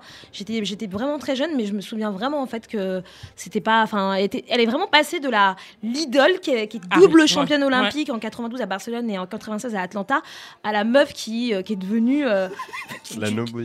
Tu vois, c'est la, la France, quoi, l'ingratitude de, de la France vis-à-vis de ses sportifs. En tout cas, je suis bien contente de vous avoir découvrir ce son-là parce que moi-même, je l'avais oublié en fait. J'avais oublié le son, c'est je suis allée au concert de Kalash, il y avait Sahel et tout de suite, j'ai pensé, je me suis dit, le sport, Marie-Josée. Voilà. Donc, on, on reprend un petit peu notre sujet. Donc, le constat a été posé. Euh, les Noirs sont présents. euh, dans le monde du sport, en tout cas dans la performance du sport euh, de haut niveau, pour les raisons que vous avez évoquées. Le sport est porteur de valeurs fédératrices, de solidarité. Je pense notamment à l'image, le symbole, vous savez, des cinq anneaux euh, olympiques entremêlés. Et donc tout ça sont des, éléments qui, en fait, mettent en avant les valeurs fédératrices et de solidarité du sport. Pourtant, je prends deux exemples. En Italie, l'année dernière, le footballeur ghanéen Souley Muntari reçoit un carton jaune parce qu'il proteste auprès de l'arbitre contre des cris racistes qu'il reçoit du public. Dernièrement, c'était il y a quelques jours à peu près, euh, en- en- encore ce mois-ci, Mario Balotelli est la cible euh, de bruits racistes, euh, de cris de singe, d'insultes racistes d'une partie du public en fait lors d'un match à Dijon. Donc, je me dis que clairement, en tout, j'ai pris des exemples de football parce que c'est précisément là Ouais. où s'exercent, en tout cas visuellement, les actes de racisme. Je me dis que voilà, il y, a des actes de, il y a des actes de racisme, il y a du racisme dans les dans des compétitions sportives en France. Et euh, mais pourtant, j'ai pas l'impression, en tout cas vous allez me dire ce que vous en pensez, est-ce que les Noirs peuvent véritablement parler en fait de leurs conditions d'être Noirs dans leur activité sport, dans, dans leur métier, puisque c'est leur métier, euh, dans le sport? Est-ce qu'ils peuvent dénoncer ces actes-là et est-ce qu'ils peuvent même protester en fait en face de tout ça? Je sais pas ce que, ce pensez. Chris, par exemple, euh, tu, tu, penses que... Est-ce que tu penses qu'il y a des espaces en fait pour parler de, de leurs conditions? Est-ce que ces, ces sportifs noirs-là peuvent parler de leurs conditions, protester ou dénoncer? Qu'est-ce que qu'est-ce que tu en dis? Euh, moi, je pense que c'est assez compliqué et qu'il y a plusieurs euh, couches. En fait, Enfin, il y a, il y a plusieurs cercles de, de paroles, il y a plusieurs scènes, etc. Mais grosso modo, j'ai remarqué un truc, en tout cas moi, de mon expérience très personnelle en France, c'est que euh, y a certains, il y a certains membres en fait de de de, de, de- voilà de, de la vie en société qui n'ont pas euh, le droit à la parole en fait. On verra par exemple que c'est mal vu un, un, un comédien qui est politisé par exemple, ou oui, oui. Maintenant, maintenant, maintenant, les choses ont maintenant, changé. Maintenant, les choses ont changé, mais traditionnellement, un, un- comédien, il est là pour faire rire. Il est pas là pour te dire s'il vote à gauche ou à droite, quoi. Et, euh, et je pense que ça s'applique aussi euh, aux, sportifs et encore plus aux sportifs noirs parce que c'est mal vu euh, aussi qu'un bah, que, que- que quelqu'un de racisé, qu'il soit noir ou, arabe, soit politisé aussi. Et, et je pense qu'en fait, c'est marrant, enfin, c'est marrant, non, mais c'est un cercle vicieux un peu étrange parce que la plupart des, comédiens et des sportifs sont noirs et en même temps, on veut pas trop que les, les personnes racisées aient euh, une, une voix, une parole en tout cas qui, qui se qui, qui se prononce sur la scène politique et en même temps, du coup, on mute euh, les, les, les sportifs quand ils, quand ils se plaignent, quoi. Et Balotelli, c'est pas là pour le coup ce qui s'est passé à Dijon, ça fait écho aussi avec d'autres scandales où on lui avait, je crois qu'on lui avait balancé euh, euh, des trucs à un match, euh, c'était il y a deux ou trois ans. Ah, Oui, C'était en Ita- Italie. En Italie, à chaque Oui, fois. Et, en euh, ça a été ils sont super particulièrement violent. Ils sont particulièrement Et ils ont- violents en Italie, effectivement. C'est drôle parce qu'il violent. est italien en fait. Oui, il est clairement italien. Il est clairement Ben, italien. Balotelli. Euh, et qu'est-ce que t'en penses, euh, Trois Roda Vas-y, tu tu t'en penses quoi? Euh, alors, Est-ce qu'ils ont un espace pour protester? Alors, Balotelli, j'ai juste une chose à rajouter. Ouais. Quand on parle de protestation, il est écrit en tweet. Euh, non, pas un tweet, un post Instagram. Tu vois, quand on parle de protestation, en disant Wow. est-ce que la France est raciste? Mais j'ai envie de dire, c'est peanuts, quoi. C'est une goutte. Non, enfin, mais c'est déjà ça en fait. Clairement, lui, lui, il a écrit un post Instagram. Je pense qu'il y en a d'autres. euh, on leur lance des bananes, ils les mangent, après ils rigolent, tu vois. Genre, euh, il y a des choses comme ça, tu vois. Il y avait des gens qui avaient euh, supporté Willy Sagnol hein, quand il avait dit que les noirs étaient moins, que, que les que les joueurs africains étaient moins chers et qu'ils étaient ils étaient pas ils avaient pas l'intelligence de jeu etc. Il y a, pour, quand tu parles de gens qui mangent des bananes, il avait eu des joueurs noirs qui avaient qui avaient dit oui c'était pas si grave etc etc. Donc euh, Non, mais en C'est fait- tout un système. Mais pour répondre à ta question, en fait, moi, je, moi, moi, je pense forcément, quand tu parles de est-ce que les Noirs peuvent parler de leurs conditions dans le sport en France, moi, je pense forcément à ce qui s'est passé en novembre dernier sur le, sur le plateau de CNews, euh, de la l'émission, pardon, pas le, Ah. le patient de CNews, mais euh, l'émission de Pascal Pro, de Pascal Pro, pardon, ouais, qui, euh, qui s'appelle 20h Foot sur CNews, euh, où il a son chroniqueur, donc euh, Rost, un ancien rappeur, qui, euh, qui parle donc de de- d'Evra. Donc, vous savez, il y a Evra euh, qui s'est retrouvé à, enfin, qui a été euh, plus ou moins éjecté en fait de sa place euh, à, ouais, à Marseille parce que le mec il s'est retrouvé à, à, à high kick un, un- un- Très bien trouvé. Et non mais vraiment il a il a high kick un, un, spec- un- un trop spectateur. et, euh, et donc du coup donc t'as Rose derrière qui, qui explique que voilà aussi euh, la raison pour laquelle Evra le fait c'est parce que euh, voilà il, il est victime de racisme à, à Marseille. Et, et donc là t'as Pascal Pro qui pète un câble. Oui je me rappelle. qui pète un dit ah non mais on va pas parler de racisme ici. Ah non on va arrêter hein, genre. mais qui met jamais qui pète un calme et, et- et en fait pour moi en fait c'est très c'est très symptomatique de, Ah de- ouais, de ouf. de ce qui se passe quand n'importe quel noir en France, que ce soit dans le sport, que ce soit dans les médias, que ce soit même nous au taf, te j'en sais rien. Quand- dès qu'on veut parler de notre condition, c'est genre ah non mais non, non, non mais t'exagères, non mais t'exagères, attends. ou machin et tout. Donc euh, quand on voit comment euh, Rokaya Diallo elle se fait mais harceler juste parce qu'elle est sur des émissions télé à dire euh, à dire X ou Y quand Tobi on voit Tobira n'importe qui à tous les niveaux de la société, c'est pas bien vu en fait que des noirs euh, parlent de leurs conditions. Maintenant, euh, dans le sport de haut niveau qui est censé être du divertissement, et comme tu le disais tout à l'heure, euh, Chris, et je pense que ça c'est hyper important, c'est qu'on est quand même dans une question de. On a des personnes qui sont sur le terrain et sont là pour nous divertir en fait, tu Mhm. vois. C'est vraiment, excusez les mots, c'est des marionnettes, euh, des petites marionnettes qui sont censées bouger et nous faire, euh, tu vois, euh, et nous faire euh, jeter de l'argent et genre crier, etc. On veut pas les entendre parler de. euh, C'est pas ta place. euh, ah non. Qui avait dit ça à, LeBron James Je crois qu'il y a une journaliste Oui, qui voilà, dit ça. qui- l'année de la semaine, ça date de la semaine Semaine dernière, dernière. Et il dit, moi, je vais pas, je vais pas me fermer ma gueule et dribbler, quoi. Tu vois, C'est- c'est juste, ça va pas se passer comme ça. Je suis pas censé être ton, ta marionnette, ton pantin qui va être sur, sur le terrain pour juste, euh, voilà, je, je te laisse, je te laisse là, rajouter ce Et, que tu et- en même temps, je trouve qu'il y, a un- il y a vraiment une schizophrénie très particulière en France euh, sur, euh, sur cette question de la parole des racisés dans le, des sportifs Mhm. noirs. C'est-à-dire qu'en même temps, effectivement, comme c'est l'industrie du divertissement et on leur demande en gros bah, voilà, de nous divertir, Mhm. mais en même temps, on leur demande aussi de prouver qu'ils sont français, qu'ils Mm. peuvent chanter la Marseillaise. Mhm. Donc quand ils chantent pas la Marseillaise, on leur crache dessus. Euh, quand ils prouvent pas qu'ils sont français, qu'ils disent pas qu'ils aiment la France, on leur crache dessus. Donc il y a vraiment ce truc de Quand de- ils perdent. Quand ils perdent, on leur crache dessus. et quand ils perdent, ou quand ils perdent, bah, du coup, ouais, ils sont plus français ou ils sont français d'origine. Et j'ai envie de dire, mais même quand ils font gagner la France, parce que je me rappelle de Thierry Henry qui a réussi à sauver la France euh, dans- euh, en 2006 faisant avec la, hot. avec la main qui fait rentrer le ballon. Donc il a sauvé la France, mais n'empêche qu'il s'est pris derrière, euh, enfin voilà, une, tollée de. de, de- de- Ouais, mais, att- mais attends. Non, mais ce que je veux dire, c'est que quoi qu'on fasse. Non mais je parle de Thierry, Thierry Henry, je suis désolée, hein, mais Thierry Henry quand même frère, le mec il a joué du hand sur, il a mis sa main là comme ça, là, il a mais évidemment, attends, non, évidemment. C'était pas pour juger de, c'était pas pour ju- juger de l'acte, c'est pour dire qu'en fait, quoi qu'il arrive, c'est- c'est-à-dire qu'on leur demande de ne pas ouvrir leur bouche, Mhm. mais quand ils ouvrent pas leur bouche, il faut aussi quand même qu'ils ouvrent leur bouche pour prouver qu'ils sont français. Donc ça pose un, un vrai problème en fait. Leurs conditions de noir, en fait, on s'en fout de leurs conditions de noir. On veut seulement qu'ils soient là pour représenter la France, faire gagner la France, avoir des médailles. Et donc euh, c'est un problème. C'est une France qui est ingrate en fait. Après, je pense qu'il y a quand même deux, il y a deux exceptions en fait. Moi que j'ai trouvé, tu as, tu as, tu as parlé d'elle, de Marie-Josée Pérec, parce que Mhm. ce qui est intéressant dans ce que Marie-Josée Pérec elle fait, Ouais. c'est pas que elle est, enfin, elle le dit après qu'elle est poussée vers la sortie, mais quand même, elle choisit d'arrêter de, de, enfin, elle se retrouve dans un, dans, donc, euh, dans la compétition donc à Sydney où euh, il y a toute la Mhm. pression parce qu'elle est déjà double championne euh, du monde du 400 mètres et euh, du 200 mètres aussi. Et, euh, et derrière, donc, on lui dit, on attend, on s'attend à ce qu'elle performe, tu vois. Elle arrive en- à Sydney et elle doit, elle doit donc concourir contre cette, cette aborigène qui s'appelle Cathy Freeman à l'époque Mhm. et qui est vraiment vue comme un symbole. Et, euh, et ce qu'elle dit, c'est qu'elle est, elle est, elle est, elle est harcelée. Après, plein de gens euh, disent que oui, c'est pas vrai, qu'elle a inventé, etc.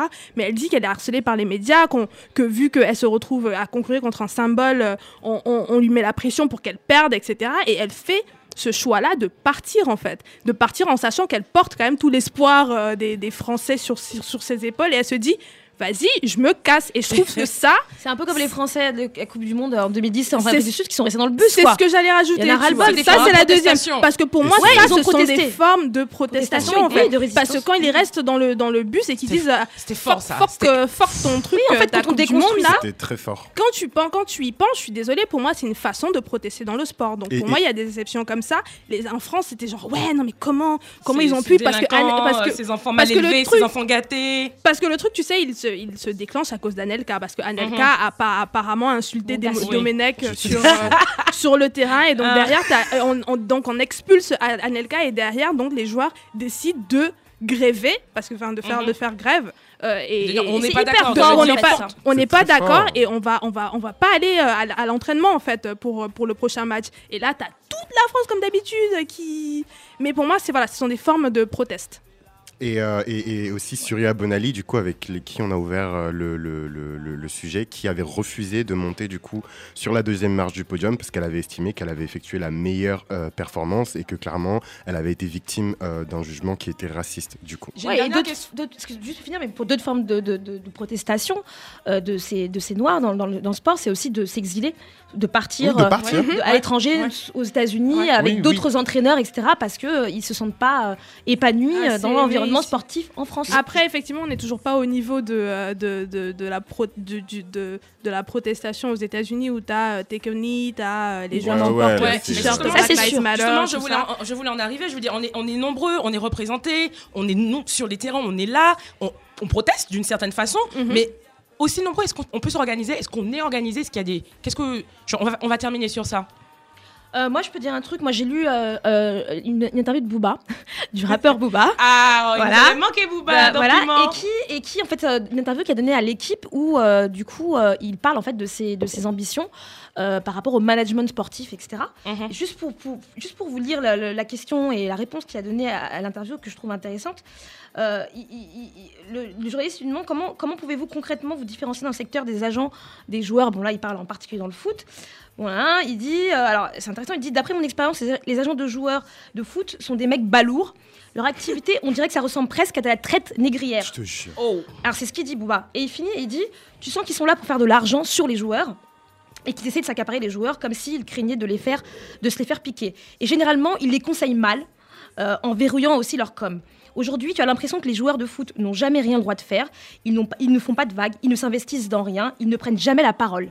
Nous, on veut changer la donne, on veut rendre le foot moins, ch- moins chiant, on veut que nos joueurs, euh, nous- on- nos joueurs ne vont pas devenir des politiciens, mais on va les faire briller, leur apporter de la visibilité, la confiance via mes réseaux avec la même énergie qu'on le retrouve dans ma musique.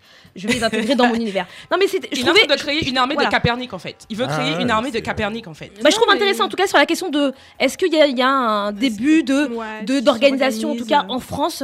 Bah ça c'est un, exemple en tout cas. Après, Voilà. après, je sais pas. Après, c'est un- je, en tout cas au moins c'est un exemple que, qui est- je sais pas l'exemple il est Oui, tellement oui. récent mais en tout Oui, cas c'est déjà une Oui, bien déjà sûr. réfléchi tu vois. ah oui, non, mais bien Il sûr. parle de Mais, traite ah, négrière, il parle de tu vois c'est intéressant. mais Il moi, pour répondre, à la question, pour répondre à la question de Célia, donc euh, pour se représenter les nombreux, moi je pense que euh, la pro- enfin, on peut pas dire avec euh, avec affirmation. Je, je suis toujours dans mes dans mes dans mon enfin, je suis sceptique. On peut pas dire avec affirmation qu'ils sont pas organisés. On sait pas. Peut-être que les joueurs ils font des tontines entre Ouais. eux. euh, tu vois, genre on sait, on en Mm. sait Non mais tu dis l'instant- moi je dis- on peut dire qu'on le sait pas en tout cas. Oui, on le sait pas, on le sait pas. Mais après, effectivement, euh, pour moi, en fait, la question ce serait, ça ressemble à quoi en fait une organisation de sportifs dans le dans le sport? Je parle pas forcément de bah, de, de personnes extérieures donc qui veulent euh, venir changer les choses. Je parle de sportifs eux-mêmes dans le sport qui s'organisent. Ça ressemble à quoi? Pour moi, pour avoir un impact, en tout cas, ce à quoi je pense, c'est que par exemple, quand il se passe des choses sur le terrain ou que tu as des, des- des spectateurs qui font des cris de singe, etc.,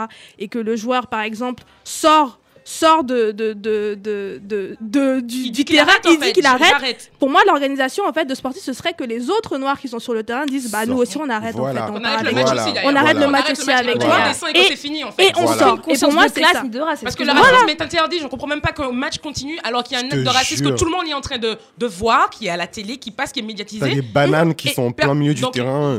Les, autres personnes qui sont eux-mêmes concernées par ces cris parce qu'ils sont noirs Ouais. continuent à jouer. Mhm. L'arbitre lui-même n'arrête pas son match. Enfin, on continue, à, des- on continue à diffuser un match dans lequel il y a naturellement des cris de singe. Donc en fait, il y a un spectacle raciste à la télé Ouais. et ça ne gêne personne. C'est la culture. Pour moi, pour moi, c'est ça en fait. Une organisation, ce serait que Ça tout- commence qu'ils par ça comprennent tous qu'ils sont dans la même condition et que quand quelqu'un quelque chose se passe, ils se disent bah on va tous réagir en fait de la même façon. Qui Et se voilà. syndique. Bah, c'est le problème en France. hein. Les mecs, ils sont, ils sont même pas au courant qu'ils sont noirs déjà. Merci. On va conclure, on va conclure sur ça. Merci beaucoup, merci beaucoup. C'était très intéressant. On enchaîne tout de suite avec la chronique de Bintou, Euh, mais avant, on va écouter un, titre qu'elle a choisi d'Idi- Idrissa, pardon, Soumaoro, qui s'appelle Béré Béré.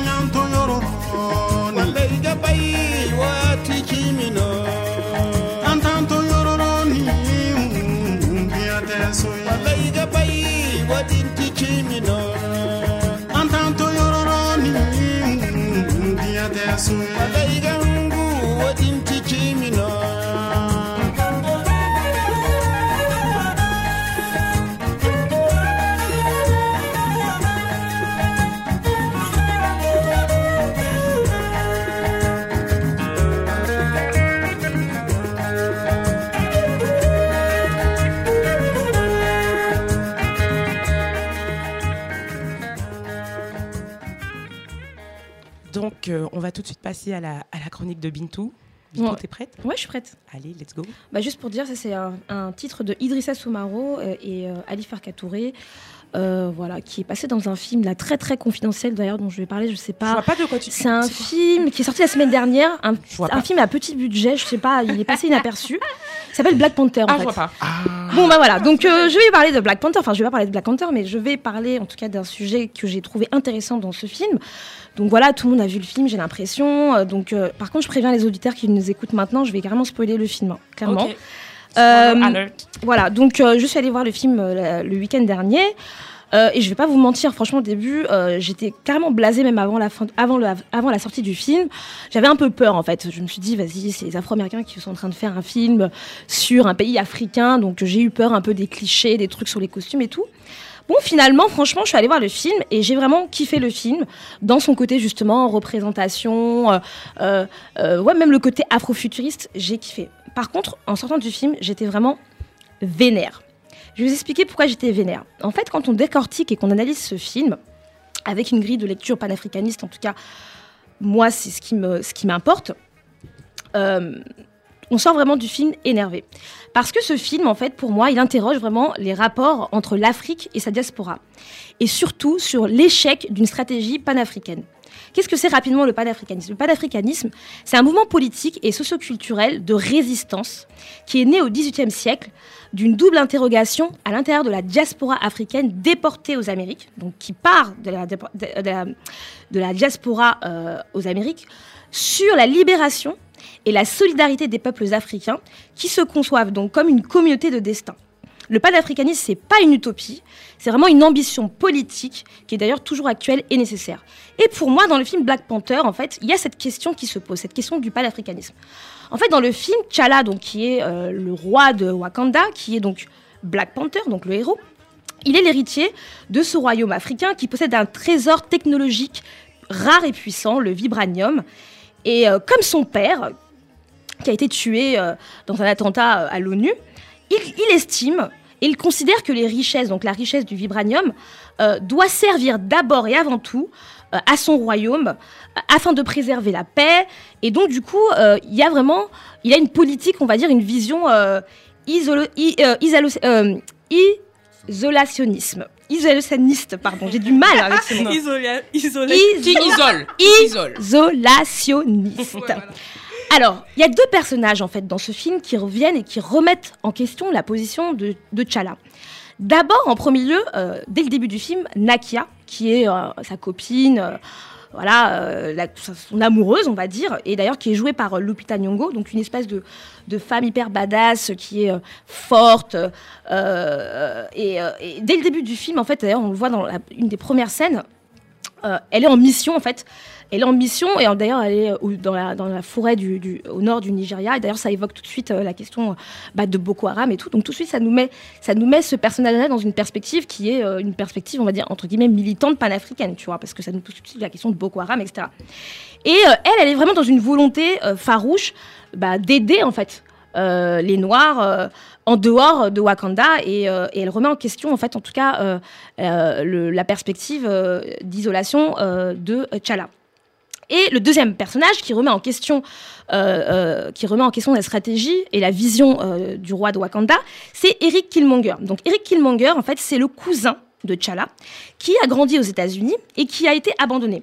Lui, en fait, il représente hein, la symbolique de la diaspora, de l'abandon, de la détresse des Africains qui ont été déportés. Il représente un peu, d'une certaine façon, le miroir, comment dire, le miroir moche, en fait. Il représente, en fait, euh, l'échec, en fait, de l'Afrique. Voilà. Il représente l'histoire de l'échec de l'Afrique, euh, d'une certaine façon.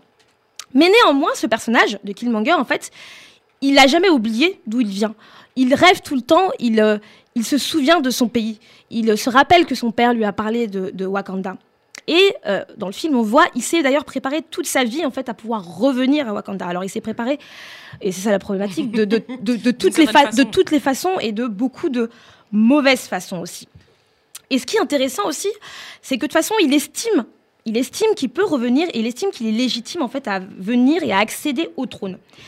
Et en fait, lui, ce qu'il veut, et là où il remet en question euh, la stratégie et la vision de T'Challa, c'est que lui, il estime qu'il faut utiliser les richesses de Wakanda pour pouvoir euh, armer, hein, il dit bien armer, et sauver son peuple à travers le monde. Le problème de ce personnage, euh, qui est euh, fantastique et dont nous validons, en tout cas a priori, cette vision, oui, c'est vrai, il faut partager pour sauver les Noirs, c'est que son discours, il est archi bancal.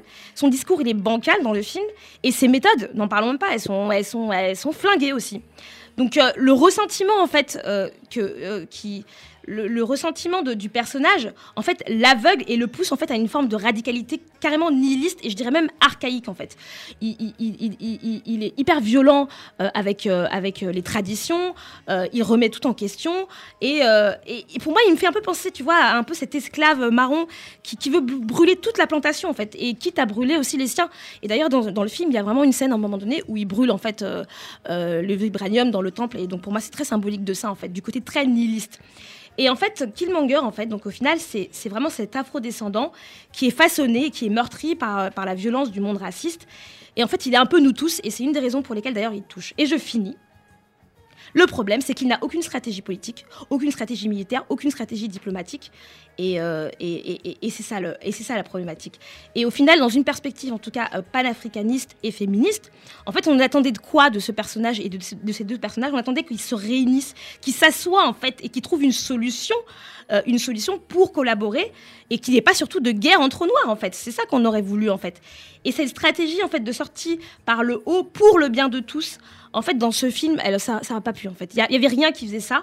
Euh, Il y avait rien qui faisait ça parce qu'en fait, euh, bah, on parle de deux personnages hyper masculins qui décident entre eux, euh, qui sont des mâles dominants, euh, qui invisibilisent la parole des femmes parce qu'en fait, on se rend compte très vite que les seuls personnages qui ont une stratégie claire et panafricaniste, ce sont les femmes, et notamment Nakia euh, et Okoye, qui est euh, le, le- je sais pas comment dire, le général en chef de, Mhm. euh, euh, de l'armée. Et il y a un autre pour moi un autre énorme bémol, c'est que dans ce film, une des raisons pour lesquelles la stratégie panafricaniste ne peut pas avancer, c'est que le peuple n'existe pas en fait. Il n'y a pas de peuple, on voit pas de peuple, on ne sait pas ce que le peuple y veut. Euh, le peuple même de Wakanda, il est, il est complètement inexistant. Donc c'est un film qui est hyper classiste. Euh, et, euh, et du coup, bah voilà, une des raisons pour lesquelles moi j'étais en tout cas vénère quand je suis sortie de ce film. Et en même temps, voilà, il, il permet aussi d'in- d'interroger des questions qui sont très actuelles et qui, moi en tout cas, m'ont permis d'avoir une vision de critique panafricaniste sur ce film. Merci Bitou de nous avoir apporté cette vision euh, du film. Euh, on, on enchaîne ou quelqu'un veut rajouter quelque chose? Non, en tout en tout cas, merci je pour crois a personne cette... qui est Wakanda ici, donc personne ne veut rien rajouter. Personne n'est Wakandais, Non, personne ne veut rien dire. Enfin, je, si je dis un truc, je pense que le truc que je vais dire, c'est c'est inutile, mais enfin, non, je, je vais même pas le dire. C'est pas Ok. ça. c'est Tu, pas- tu Ah si, si, dis-le, vas-y, dis-le. Non, non, non, non, non, vas-y. Non, on enchaîne. Ouais, Bon, on ok, enchaîne. bon ben euh, merci peuple de Wakanda. On enchaîne tout de suite. on enchaîne tout de suite avec euh, Matt Houston, Messenger, parce qu'on va passer à notre deuxième sujet, cyber noir.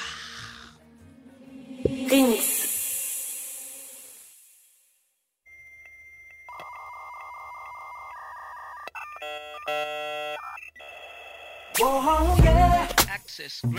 La distance n'est plus une barrière, je te rassure. Ouais, la technologie avance, parler devient moins dur. Alors prenons le même cap et ce soir. Ajoute-moi dans tes contacts. Merde, si les kilomètres nous s'éloignent.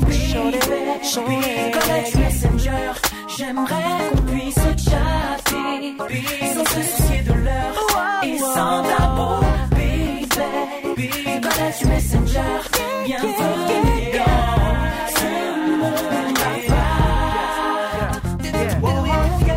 Sans blague, et j'aime rester là sur ce chat. Jamais je m'y ennuie. C'est un autre moyen d'y retrouver l'autre moitié de sa vie. Croisant mon expérience, il est temps que tu te lances, j'insiste. On a déjà perdu trop de time. Young girl, si tu prenais le temps, je passerais la nuit devant la webcam.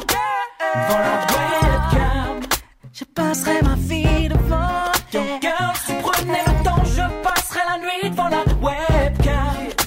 Devant la webcam. de track alors, branche ta webcam. Oh baby, College Messenger, j'aimerais qu'on puisse sans et tabou. Baby, Messenger, bienvenue dans ce monde l'ordi. Connais-tu Messenger? Pour les vrais timides et les faux beaux parleurs? Transfert illimité, partage nos secrets. Ils seront bien gardés sur ma clé USB. Bébé, ne t'inquiète pas, je suis un mec discret. Tu sais, au pire, ne parle pas. Non, non, laisse faire les smileys. Écoute ce track et laisse briller la flamme. C'est du on de track alors, branche ta webcam. Je suis virtuellement là, tellement loin, mais si près leur danse pour ma baby. Je you. virtuellement là. Virtuellement love, baby. Oh girl,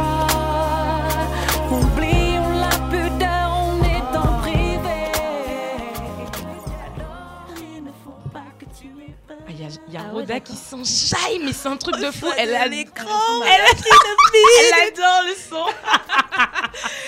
non, on enchaîne sur notre deuxième sujet qu'on a appelé cyber noir. Alors, témoin de la révolution technologique et de ses innovations, nous sommes tous utilisateurs de l'une des inventions technologiques les plus importantes de ces 60 dernières années, Internet. Pourriez-vous autour de la table là aujourd'hui imaginer un monde sans Internet et même vos vies en fait, vos vies actuelles sans Internet Alors dans l'équipe, il y a pourtant des gens qui ne sont pas nés avec Internet ou qui, euh, enfin on n'est pas tous nés en tout cas avec Internet. On a chacun des expériences différentes, voilà. Euh, en tout cas moi personnellement, en 98 j'avais 12 ans, je me rappelle des petits LED qui clignotaient là sur mon modem sur la petite table où en fait je, je regardais pour être sûr que ma connexion allait fonctionner, etc. Donc euh, prête à chatter quoi. À l'époque j'étais sur les chats et puis euh, aujourd'hui mon iPhone est vissé dans ma main. Je peste quand j'ai que du truc de la 3G, je suis au bout de ma vie. Dans le TGV, je regarde mon ma, série qui coupe, je suis au bout de ma vie. Donc ça en dit long en fait sur mon sur mon rapport à Internet et son évolution. Alors euh, J'imagine que tout comme moi, votre rapport Internet a évolué et j'aurais bien aimé savoir pourquoi. Enfin, je me dis que hum, si euh, dans Black Panther, le vibranium est, est ce métal qui permet à Wakanda d'être la nation la plus développée du monde et qui donne à Shuri les moyens d'être la plus créative possible, Vous êtes certainement, à l'instar de Shuri, aussi inspiré et porté par les possibilités infinies qu'offre Internet, le peuple de Wakanda. J'attendais. Alors, qu'en est-il vraiment? Est-ce que vous pouvez me raconter, euh, Chris Moi, j'ai envie de t'entendre au début. Je veux que tu me racontes tes débuts avec Internet. Que je peux juste, juste dire un truc, s'il vous plaît? Oui. Euh, Donc j'ai choisi euh, Messenger de Mathieu.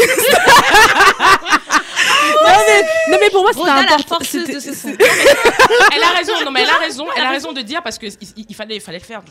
Dis-nous. Non mais j'ai choisi Messenger euh, de. Bah, en fait, Mathieu quand on, Stone. quand on s'est dit qu'on allait faire ce sujet-là, j'ai pensé direct à ce, son, à ce, à ce morceau de, de l'album de 2006 de Matthew Stone qui s'appelle Phoenix. Euh, je sais que c'est un album qui n'a pas été assez écouté, donc j'aimerais juste dire que cet album est le meilleur album de R&B français qui est sorti en 2006. Donc, if you don't know, now you know. Si vous savez pas, vous savez maintenant. Donc, écoutez l'album. C'est une recommandation dans le sujet de Roda. On commence- Moi, Chris, je veux t'entendre. Je veux t'entendre savoir tes débuts. Parce qu'en fait, on n'a pas la même expérience. C'est bon, ça Ouais, vrai Chris, rappelle-nous la- ton âge. Rappelle-nous ton âge. Moi, j'ai 20 Ça ans. te dérange pas. Non. Pour les auditeurs, j'ai 20 ans. Non, je rigole. Euh, moi, je suis de 95, donc, euh, donc Internet, en fait, j'ai pas. euh. Non, non, en fait, en fait du coup, c'est grave drôle en plus que genre que Célia et que vous disiez ouais, les bails d'ADSL et tout, Mattouston, machin. Moi, à l'époque, je pensais que Internet c'était arrivé genre euh, en plein milieu des années 2000. Pour moi, c'était tellement archaïque en fait les bails de Aol Wanadu, tu vois, que je me suis dit c'est pas pas Internet, ça doit pas être Internet. Et euh, du coup, c'est quoi mes débuts sur Internet? En fait, bah, j'étais un bébé. hein. Enfin, je c'était avant le collège, donc forcément, j'avais moins de 11 ans. Euh, et ça a vraiment été les forums en fait, les, forums et plus précisément les forums de jeux de rôle. Enfin, enfin j'étais assez geeky en fait euh, euh, quand, quand j'étais plus jeune. Et du coup voilà, c'était les forums de jeux de rôle. Ensuite ça a été les jeux de rôle. Donc voilà, j'ai- je me suis sociabilisé sur Internet un peu, un peu de manière, euh, un peu de manière bizarre, surtout par le, par le jeu. Et en fait, euh, et voilà, c'est comme ça que j'ai commencé euh, sur Internet. Ok. Qui, qui, veut enchaîner? Bintou moi, c'est bizarre, mais c'est un peu pareil. Moi aussi, euh, j'ai commencé. Bah moi, Internet, euh, j'avais 12 ans. Je me T'avais souviens. Internet chez toi déjà Alors, je me souviens. déjà, Je me souviens d'avoir eu un cours de genre d'initiation à Internet. J'étais en sixième, donc c'était en 2000. euh, non, Back in the 99 days. ou 98, un truc 98 ou 99, Mhm, 99. Euh, et je me souviens de Google, tu vois. Je me souviens que mon prof, il me disait voilà, il y a Google, c'est un moteur de recherche, machin. Et j'avais, et il nous avait fait créer notre première adresse mail. C'était, moi, c'était Caramel à l'époque, je crois. Ouais. Et, euh, et donc Yeah. voilà. Mais après, c'est vrai que j'ai eu Internet très vite chez moi. Ouais. Ouais, j'ai eu Internet très vite chez moi. En sixième, j'avais Internet déjà, je ouais. me souviens. Wow. Ok. Euh, avec un ordinateur, euh, avec AOL et tout ça, machin, et avec les problèmes Et de et connexion. faisais quoi Et je jouais. Ouais. J'aimais bien les jeux. Genre, je sais pas, voilà, je jouais. Les J'ai envie, pas envie de dire les jeux que j'ai joué à quoi. Je sais pas, je- il y avait un jeu que j'aimais bien, c'était le jeu. euh, Il y avait un jeu avec. euh, comment il s'appelle le personnage de Disney là? Euh, Buzz l'éclair. Enfin bref. Non, mais avec mes petits frères, on, on kiffait grave ce jeu, on n'en pouvait plus. Il y avait Les des. flash, Il y avait, là, il y avait des étapes et tout. Enfin bref, c'était horrible quand Internet, Internet se coupait et qu'on ratait toutes nos Mais étapes qu'on avait faites. C'était Tu sais, le LED rouge là sur le modem. Moi, c'était. Ah non, mais c'était Ah chaud. ouais, non, mais justement, et, on- et ça nous rendait. Et, et je pense que on, ça nous rendait addict. J'ai là, en repensant le truc, en fait, je me souviens que le jeu, je kiffais, j'étais à fond dedans, et que la, la connexion internet aussi me stressait, Mm. et donc ça me rendait addict. Voilà. Après internet, bah, j'ai utilisé. Après très vite, euh, nous, notre génération, déjà, on, on commençait. Les profs nous demandaient à- à- de faire des recherches Ouais, sur. Google et tout. Sur Internet. Ouais. Et puis après, bah, pff, après j'ai utilisé très vite Internet de façon euh, divertissante, les skyblogs et tout. euh, Mm, mm, j'ai fait, j'étais dedans moi. Alors moi, moi c'est euh, donc moi je pense que mes débuts sur internet c'était en 2001, 2002 je crois et donc euh, donc contexte euh, j'ai grandi au Cameroun et euh, donc euh, dans cette dans ces périodes-là je venais beaucoup en vacances donc à Paris pour voir ma famille etc et donc en 2001 2002 c'était euh, vraiment la période où euh, j'ai découvert internet je me suis créé une boîte mail je pense que c'est la première chose que j'ai faite sur internet euh, me créer une boîte mail et euh, Je te jure. Ouais. mais, mais le pire, c'est que j'utilise toujours la boîte mail que je me suis créée Non. à l'époque. Je l'ai toujours. Ah Ah ouais, ouais, ouais, ouais. savez- Moi, je suis. Il faut qu'on se dise à chacun c'est quoi sa première. Ah non, je dis pas. elle est, elle est toujours ouverte la mienne. Elle est, elle toujours ouverte la mienne et j'en ai, rien à foutre. C'est Roda underscore 92 92. Célia, c'est quoi ton adresse Ta première adresse Vas-y, vas-y. Petit potam 972 arobase hotmail.com. Moi, c'est petit Chris du 33. Et moi, Bincy du 94. arobase Non, mais il y a toujours, il y a toujours, il y a toujours Du des départements, 94, c'est important, c'est c'est là que je important. euh, Mais du coup, ouais, donc ma première expérience c'était euh, créer donc euh, le petit mon, mon mail et puis euh, il y avait toujours, il y avait aussi euh, télécharger de la musique, je pense euh, sur Emule à l'époque. Donc c'est mon frère qui me l'a appris, euh, Saint Thomas si tu nous écoutes. Euh, et euh, donc c'était, euh, c'était vraiment, euh, donc ma première expérience sur Internet c'était vraiment un télécharger de la musique. Je pense que c'est, enfin, avoir avoir mon mail et télécharger de la musique, donc c'est mon expérience la plus longue sur Internet parce que aujourd'hui, euh, je n'ai pas honte de le dire, je télécharge de la musique, ça m'arrive. Donc euh, c'est assez long. Euh, maintenant, ça c'est une expérience que j'avais quand je venais en vacances ici au Cameroun, on avait, moi j'avais pas du tout internet chez moi. On n'avait pas on pas d'ordinateur de bureau, on n'avait pas la connexion. euh, donc Mhm. euh, à l'époque, c'était vraiment l'époque des cybercafés. Donc pour aller sur internet, il fallait euh, donner tes 100 francs pour avoir. 100 ils sont morts, ils sont morts. Mais c'est vrai, c'est vrai. 10 minutes, c'était 100 francs. Donc tu donnes tes 100 francs, tu vas 10 minutes sur internet. C'est la pression. Et, euh, et aussi la différence en fait avec l'expérience que je pouvais avoir à Paris, c'est que à Paris, bah c'était à la maison, il y avait ma tante, il y avait mon frère derrière, donc il y avait des yeux en fait pour voir ce que tu fais sur internet. Par, ton- par contre au cybercafé, il y avait les petits, euh, la petite cloison, voilà la petite cloison pour que Rodin non mais je faisais rien, je faisais rien. À l'époque en fait, je- enfin c'est juste contextualiser, c'est 2002-2003, j'avais quoi 12 ans, 11 ans, je sais pas. Et, euh, et nous on allait sur internet, donc je dis nous avec euh, les petits potes du quartier, voilà, on allait sur internet en fait pour aller sur chat.com pour ambiancer les vieux pères sur internet comme on disait là, on est ambiance. Mais c'est vrai parce que c'était un peu, je pense internet ça a toujours été, euh, en tout cas pour nous à l'époque, c'était un peu parler à l'inconnu, tu vois. Il y a toujours Ouais, cette ouais. cette question de, de pouvoir parler à des personnes à qui on ne parlerait jamais, Ouais. pouvoir être quelqu'un, pas quelqu'un d'autre sur Internet, mais avoir cette...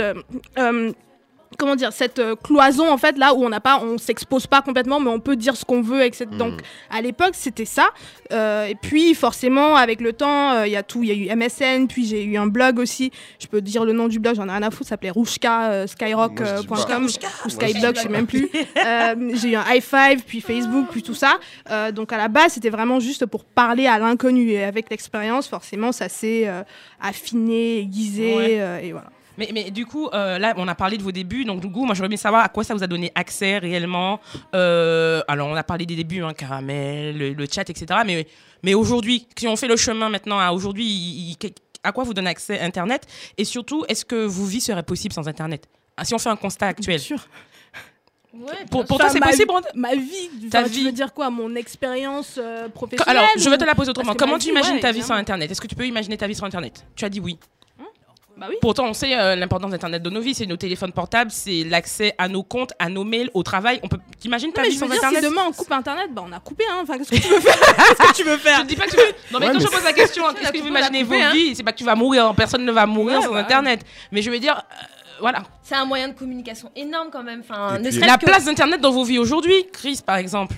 Euh, ben, ben, moi, pour répondre à ta question, euh, ce que Internet m'a permis de faire, j'ai pas précisé. Enfin, faut pas que les gens pensent que je suis juste resté sur les donjons et dragons et que j'ai fait autre chose quand même que des forums de RP.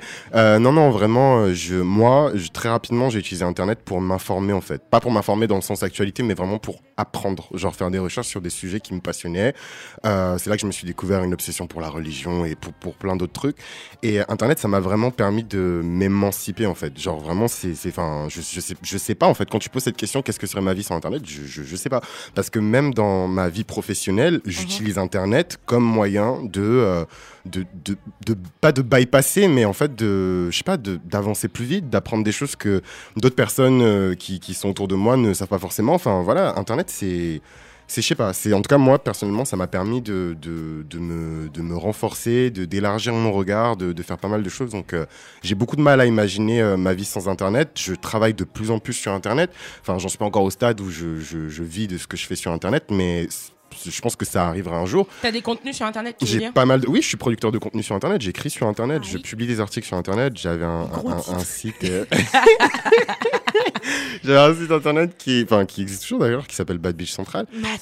Et, et, euh, et voilà, et enfin, donc Internet, du coup, si, si on me le coupe, ce- c'est c'est un peu mon lien avec plein de gens aussi qui comprennent ma, ma réalité particulière en tant que Ouais. noir et LGBT. Ouais. Moi, Internet, c'est. Je crois que dès le début, en fait, euh, j'ai. là où, j'ai- là, là où ça me semblait euh, indispensable comme outil, c'était vraiment par rapport à la communication en fait. J'ai j'ai beaucoup utilisé MSN par exemple. J'aimais bien parler avec mes amis sur MSN. euh, Facebook, c'est pareil. C'est un moyen aussi de pouvoir de communiquer avec, euh, avec mon entourage. C'est plus dans ce côté-là en fait moi que j'utilise Internet en fait. C'est-à-dire que et la musique et la musique aussi qui est très importante pour moi.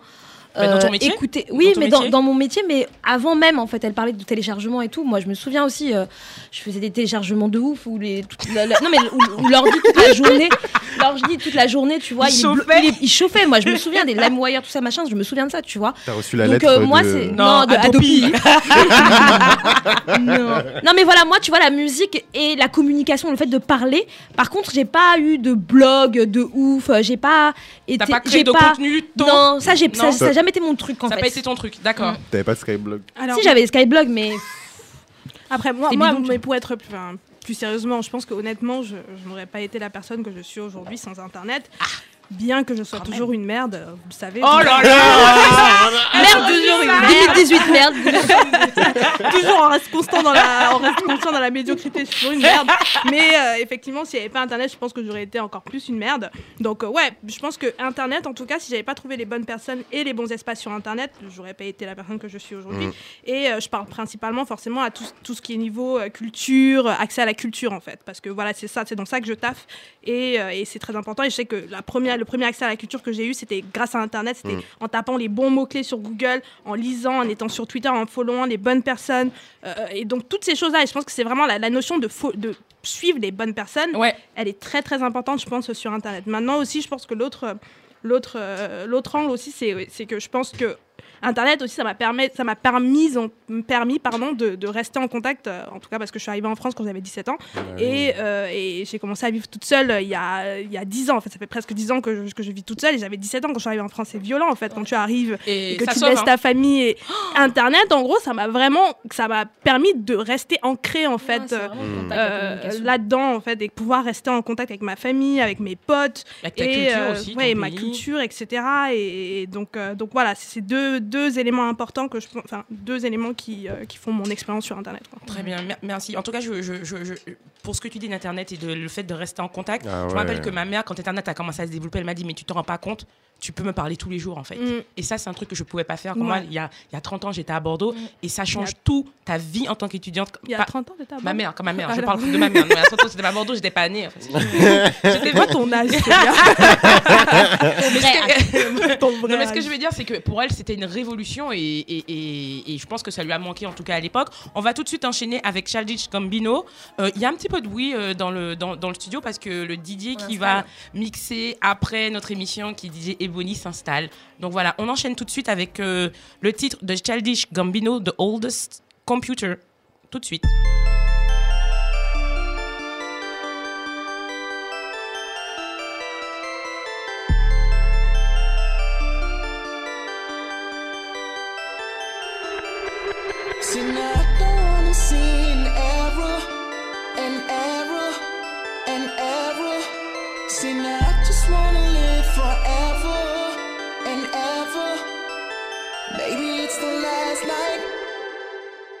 Maybe it's the last night.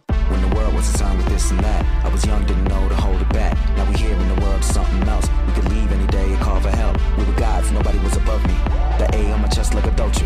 The A on my chest, put your fist up. The A on my chest like a chipmunk. Alvin, Theodore, breathe in, breathe out. Me and more, breathe in, breathe out. Never mind, it was time. Number nine, love, love lies, feline with a death wish. Eat right, didn't help shit. No name on the guest list. Hold on, we were destined.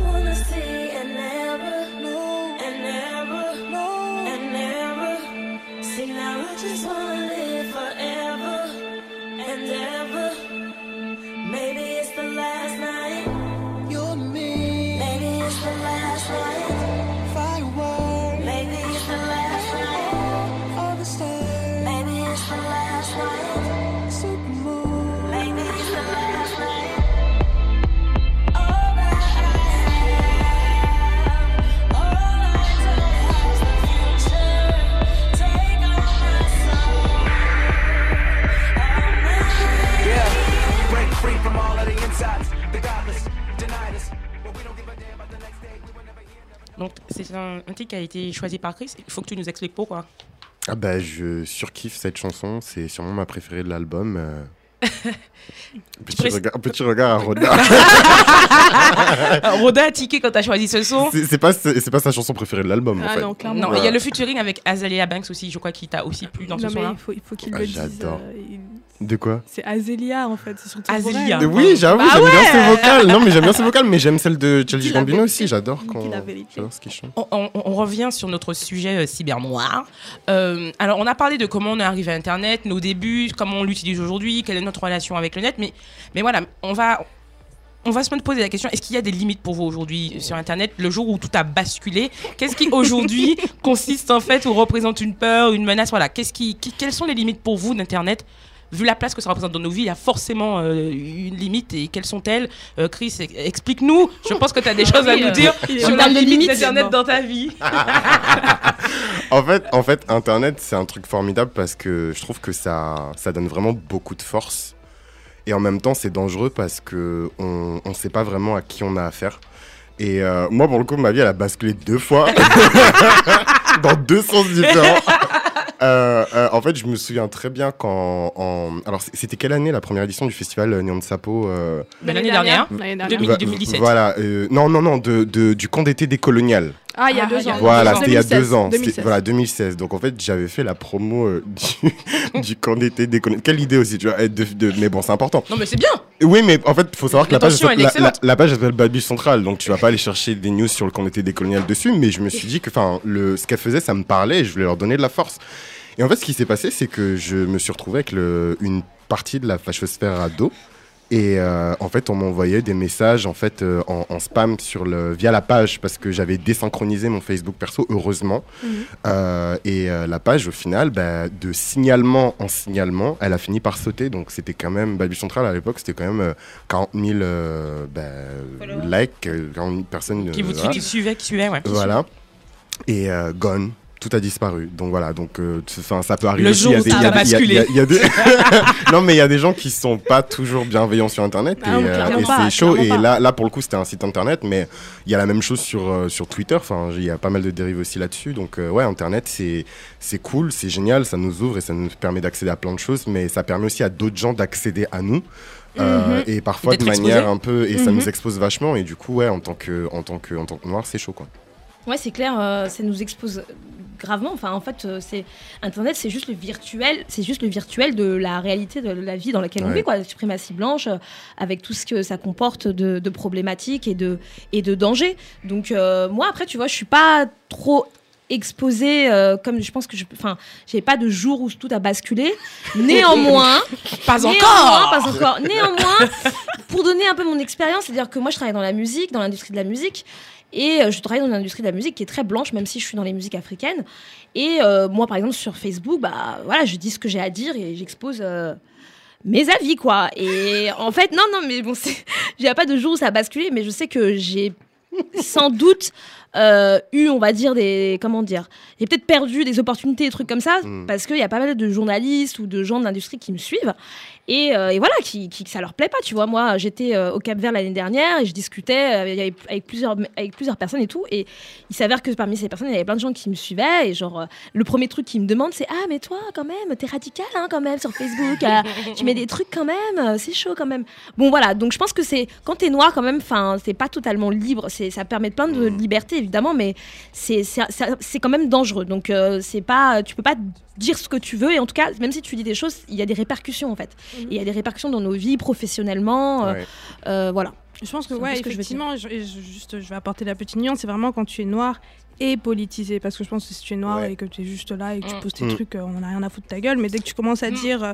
Tu commences à être plus, plus politisé Carrément. et que tu parles de choses euh, qui dérangent certaines personnes, forcément, euh, tu es plus exposé. Moi, personnellement, si je parle de mon expérience, euh, en tout cas, enfin, de mon expérience, après, je pense qu'il y a plein d'études euh, qui ont déjà dit que voilà, euh, les réseaux sociaux ont un effet sur l'estime de soi. Il y a le phénomène des catfish, des personnes qui se créent de faux, de faux, perso- de faux personnages, enfin, se créent de faux profils sur Internet. Il y a plein de trucs mauvais. Il y a le porno, par exemple, l'exposition au porno. Il y a énormément de aussi. choses, en tout cas, qui, qui, qui sont sur Internet. Mais moi, pour femmes. mon expérience, et je parlerai uniquement de mon expérience, par exemple, sur les réseaux sociaux, en particulier Twitter, c'est, euh, je sais qu'avec le temps, je suis beaucoup moins présente sur les réseaux sociaux parce qu'avant, j'étais beaucoup plus présente et c'était, euh, voilà, parce qu'il y avait aussi cette question de, d'être boulimique, un peu, euh, de vouloir euh, euh, savoir ce qui se passe, euh, décortiquer tout, Mm. tout le temps. euh, Une Voilà. de soif. euh, voilà, de soif, fin, de savoir en fait au final, parce que quand tu commences à, dé- à unlearn, déconstruire des trucs, t'as envie de tout le temps, tout le temps, tout le temps le faire. Donc plus. tu consommes, tu lis beaucoup, Mhm. tu machin, t'as besoin de réagir, d'être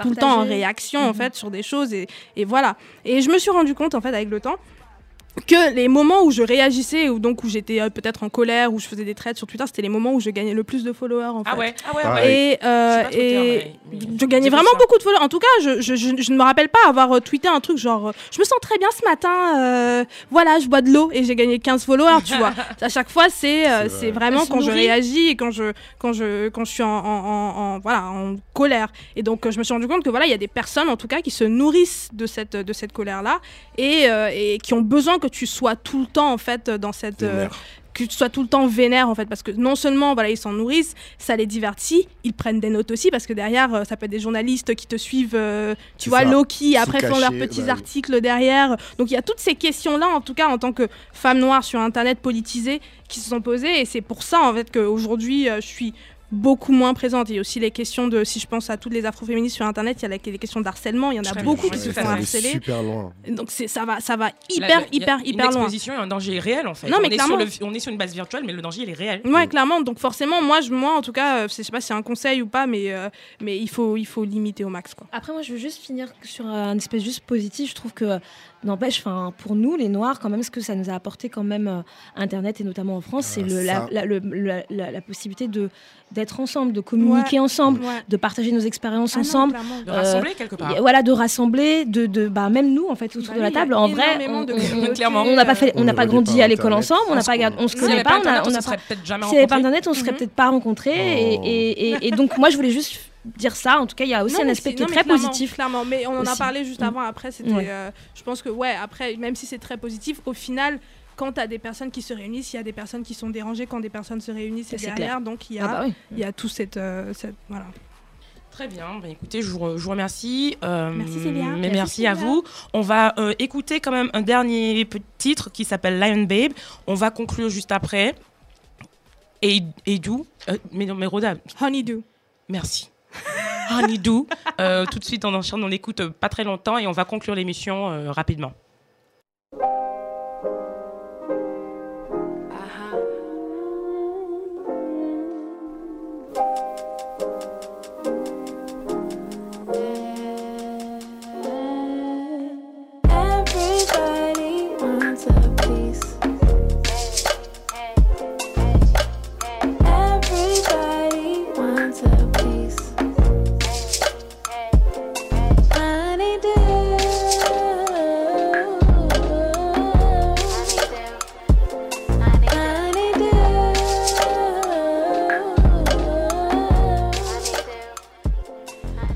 Voilà, ici s'achève l'émission euh, Piment numéro 12. Merci à tous, merci à Rhoda, merci, à Bintou. Merci à toi, Célia. Merci à Chris, merci à Maël, merci à tous ceux qui nous écoutent, merci à Martin, merci beaucoup Martin d'être là et d'être au taquet pour notre émission.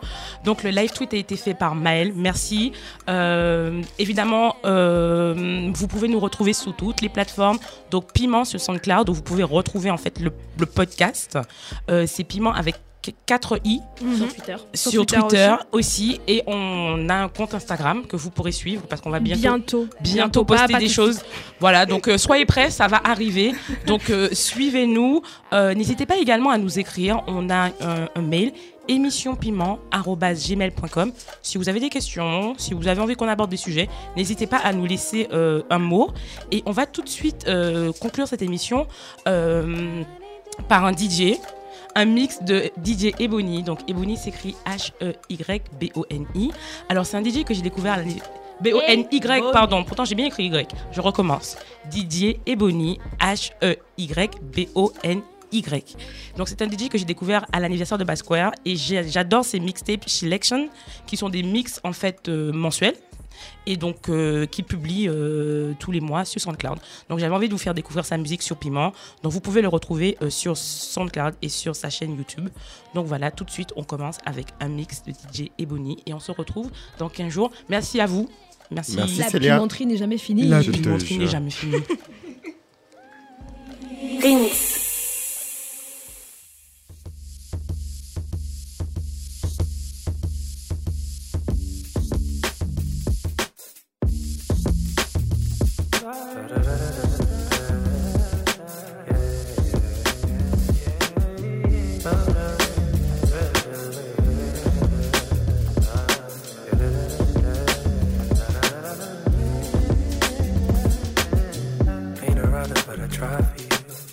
firefighter, but I die for you. Not a plane, bus, a car, but I'd ride with you. Said I'm not a plane, but I'm fine for you.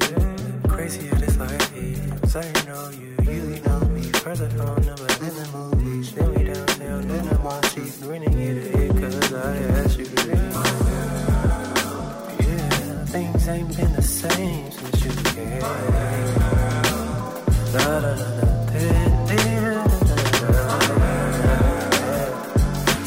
ain't been the same since you became my girl. Oh, da, da, da. Listen, now look at where we are, the love that we share, the way that you care for me. Baby, I can't believe. Yeah. Is the simple things like how was your day? What did you eat? Did you get sleep? You find out that I'm wild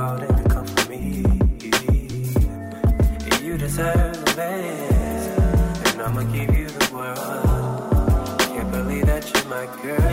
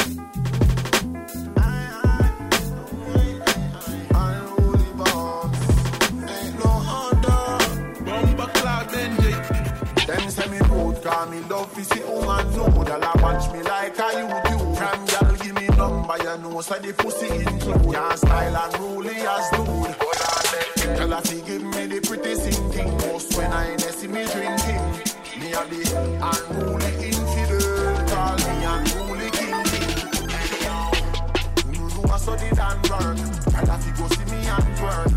Before me go a mad me rather go share and burn. You know I study and work. Mm-hmm. Me make girl come first. She love me more than her purse.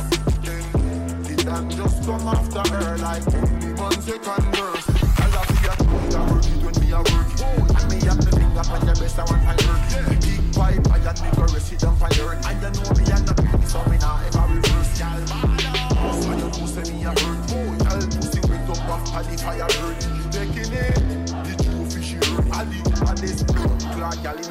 Come give me the tight pussy wine Tight pussy wine. From your pussy tight, cut it up three times Me no hoe. Cut it up three times And your back for your bend Every girl for your wanker You know I study than work. Girl, if you go see me and work. Before me go a man, me rather go share and burn You know study than work. Mm, Me make girl come first. She love me more than her Hey, yo, Smino! What you got in there? Them there, so. Lima bean coupe with the hood scoop, bulletproof. Ain't no holes in it, don't leave me in boo. Shawty, let me lace you up before you get the boot. Be like Timberland, now she bout to get on my goo. 400 degrees in the hood is still cooler than the penguin smoking dubs in the swimming pool. Love my energy, love my melodies. I just wanna make that ass sing like Whitney Hughes. Shawty on the lemon pine goose and got loose. She don't wanna go back home, I got food. Booties that old five shoes that got you. Moving like you're trying to have a junior. I'm feeling amazing, I'm getting acquainted with Shawty, very fine. I wanted to tell you that pussy amazing, but that won't make me wife. It's true, I'm gang my niggas, they mouth with me like every time. I, ooh, yes, every time, sure. Ooh, my confidant, it's a new day, Porto Duce. Lil Bodique will live up this rap shit, she Guadalupe. Little Smiths, I just want a piece of you deliver rate. And the torno with the porno, just let me know what you drink on. Hit the tango to this sango, like, ooh. Shawty all the lemon pine goose and got loose. She don't wanna go back home, I got food. Boo, this that old five juice that got you. Moving like you're trying to have my junior. That was me, wine on it. Feeling loose from the goose, need that lion on it. I go to the truth, cause it's proof, put the time it. You go through the roof, you not insecure. If you wanna sit the juice, I could go and roll the juice. Yo, I ain't seen you in a minute. But I got something to tell you. Listen. See the thing about you that caught my eye is the same thing that makes me change my mind. Kinda hard to explain, but girl, I'll try. You need to sit down, this may take a while. See this girl, she sorta looks just like you. She even smiles just the way you do. So innocent she seemed, but I was fooled. I'm reminded when I look at you, but you remind me of a girl that I once knew. See your face whenever I, I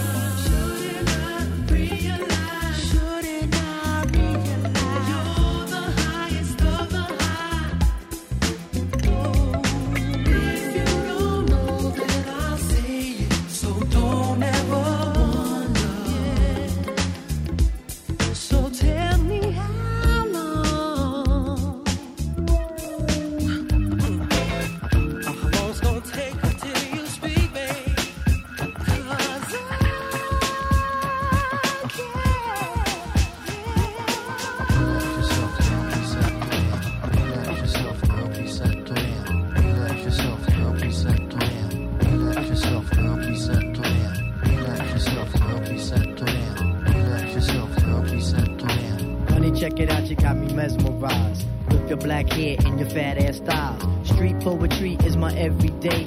But yo, I gotta stop when you drop my weight. If I was working at the club, you would not pay. Hey yo, my man Fife Diggy, he got something to say. I like 'em brown, yellow, Puerto Rican,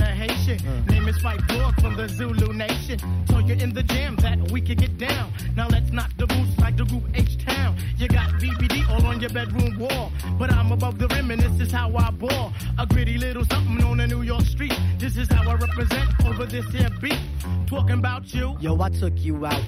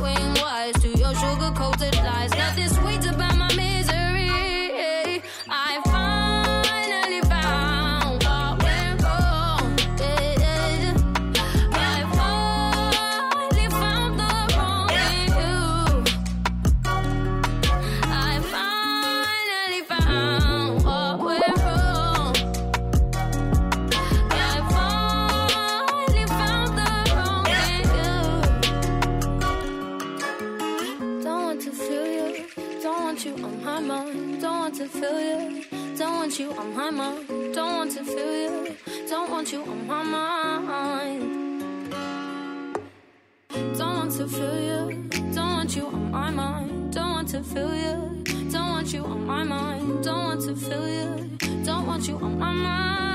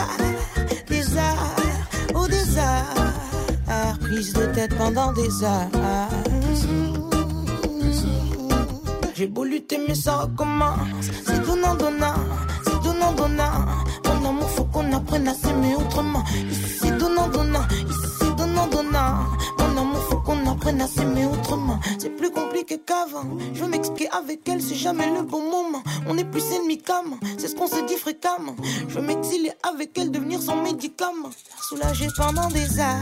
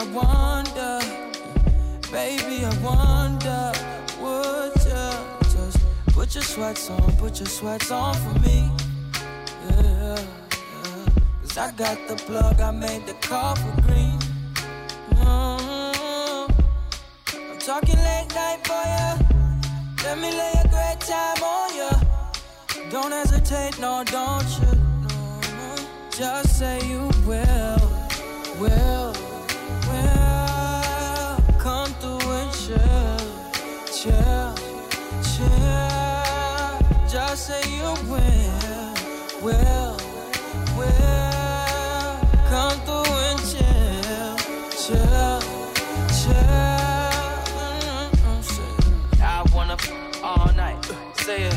I wanna all night. I wanna all night. Say it. I wanna all night. I wanna all night. Say it. I wanna all night. I wanna all night. Say it. I wanna all night. Night. Say it. Yeah. I know what you need. Got everything you need. I promise I ain't gonna hold out, nigga. I'm gonna give it all to you, baby. Swear to God. Bust it. Baby, if you give it to me, I'll give it to you. I know what you want. You know I got it, baby. If you give it to me, I'll give it to you. As long as you want, you know I got it. Baby, if you give it to me, I'll give it to you.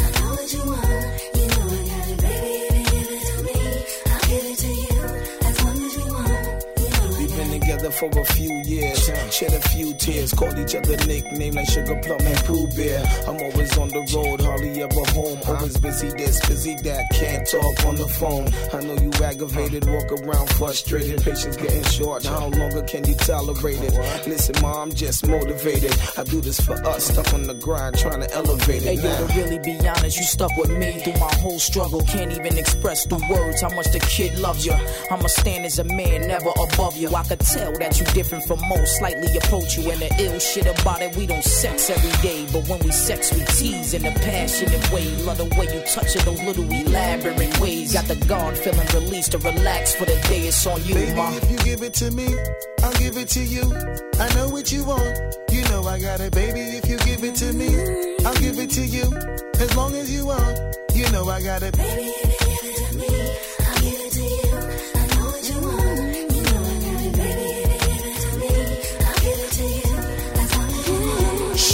Listen. Let's do some classic shit.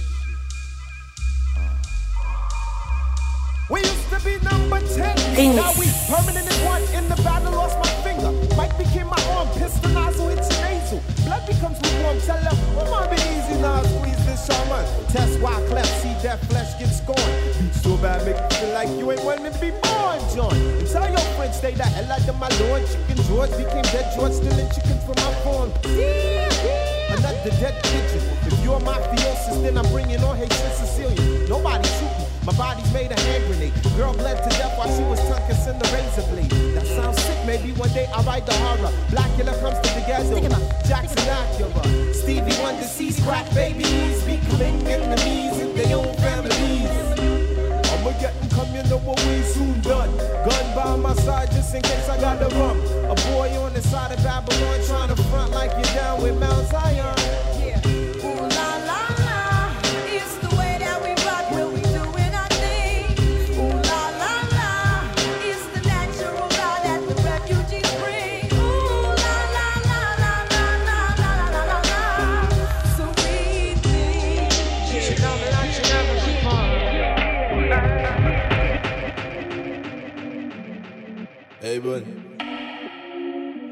Do some classic shit. See, see, in order to be who you are, you got to know who you are. And in order to get to where you want to go, you got to know from which you came.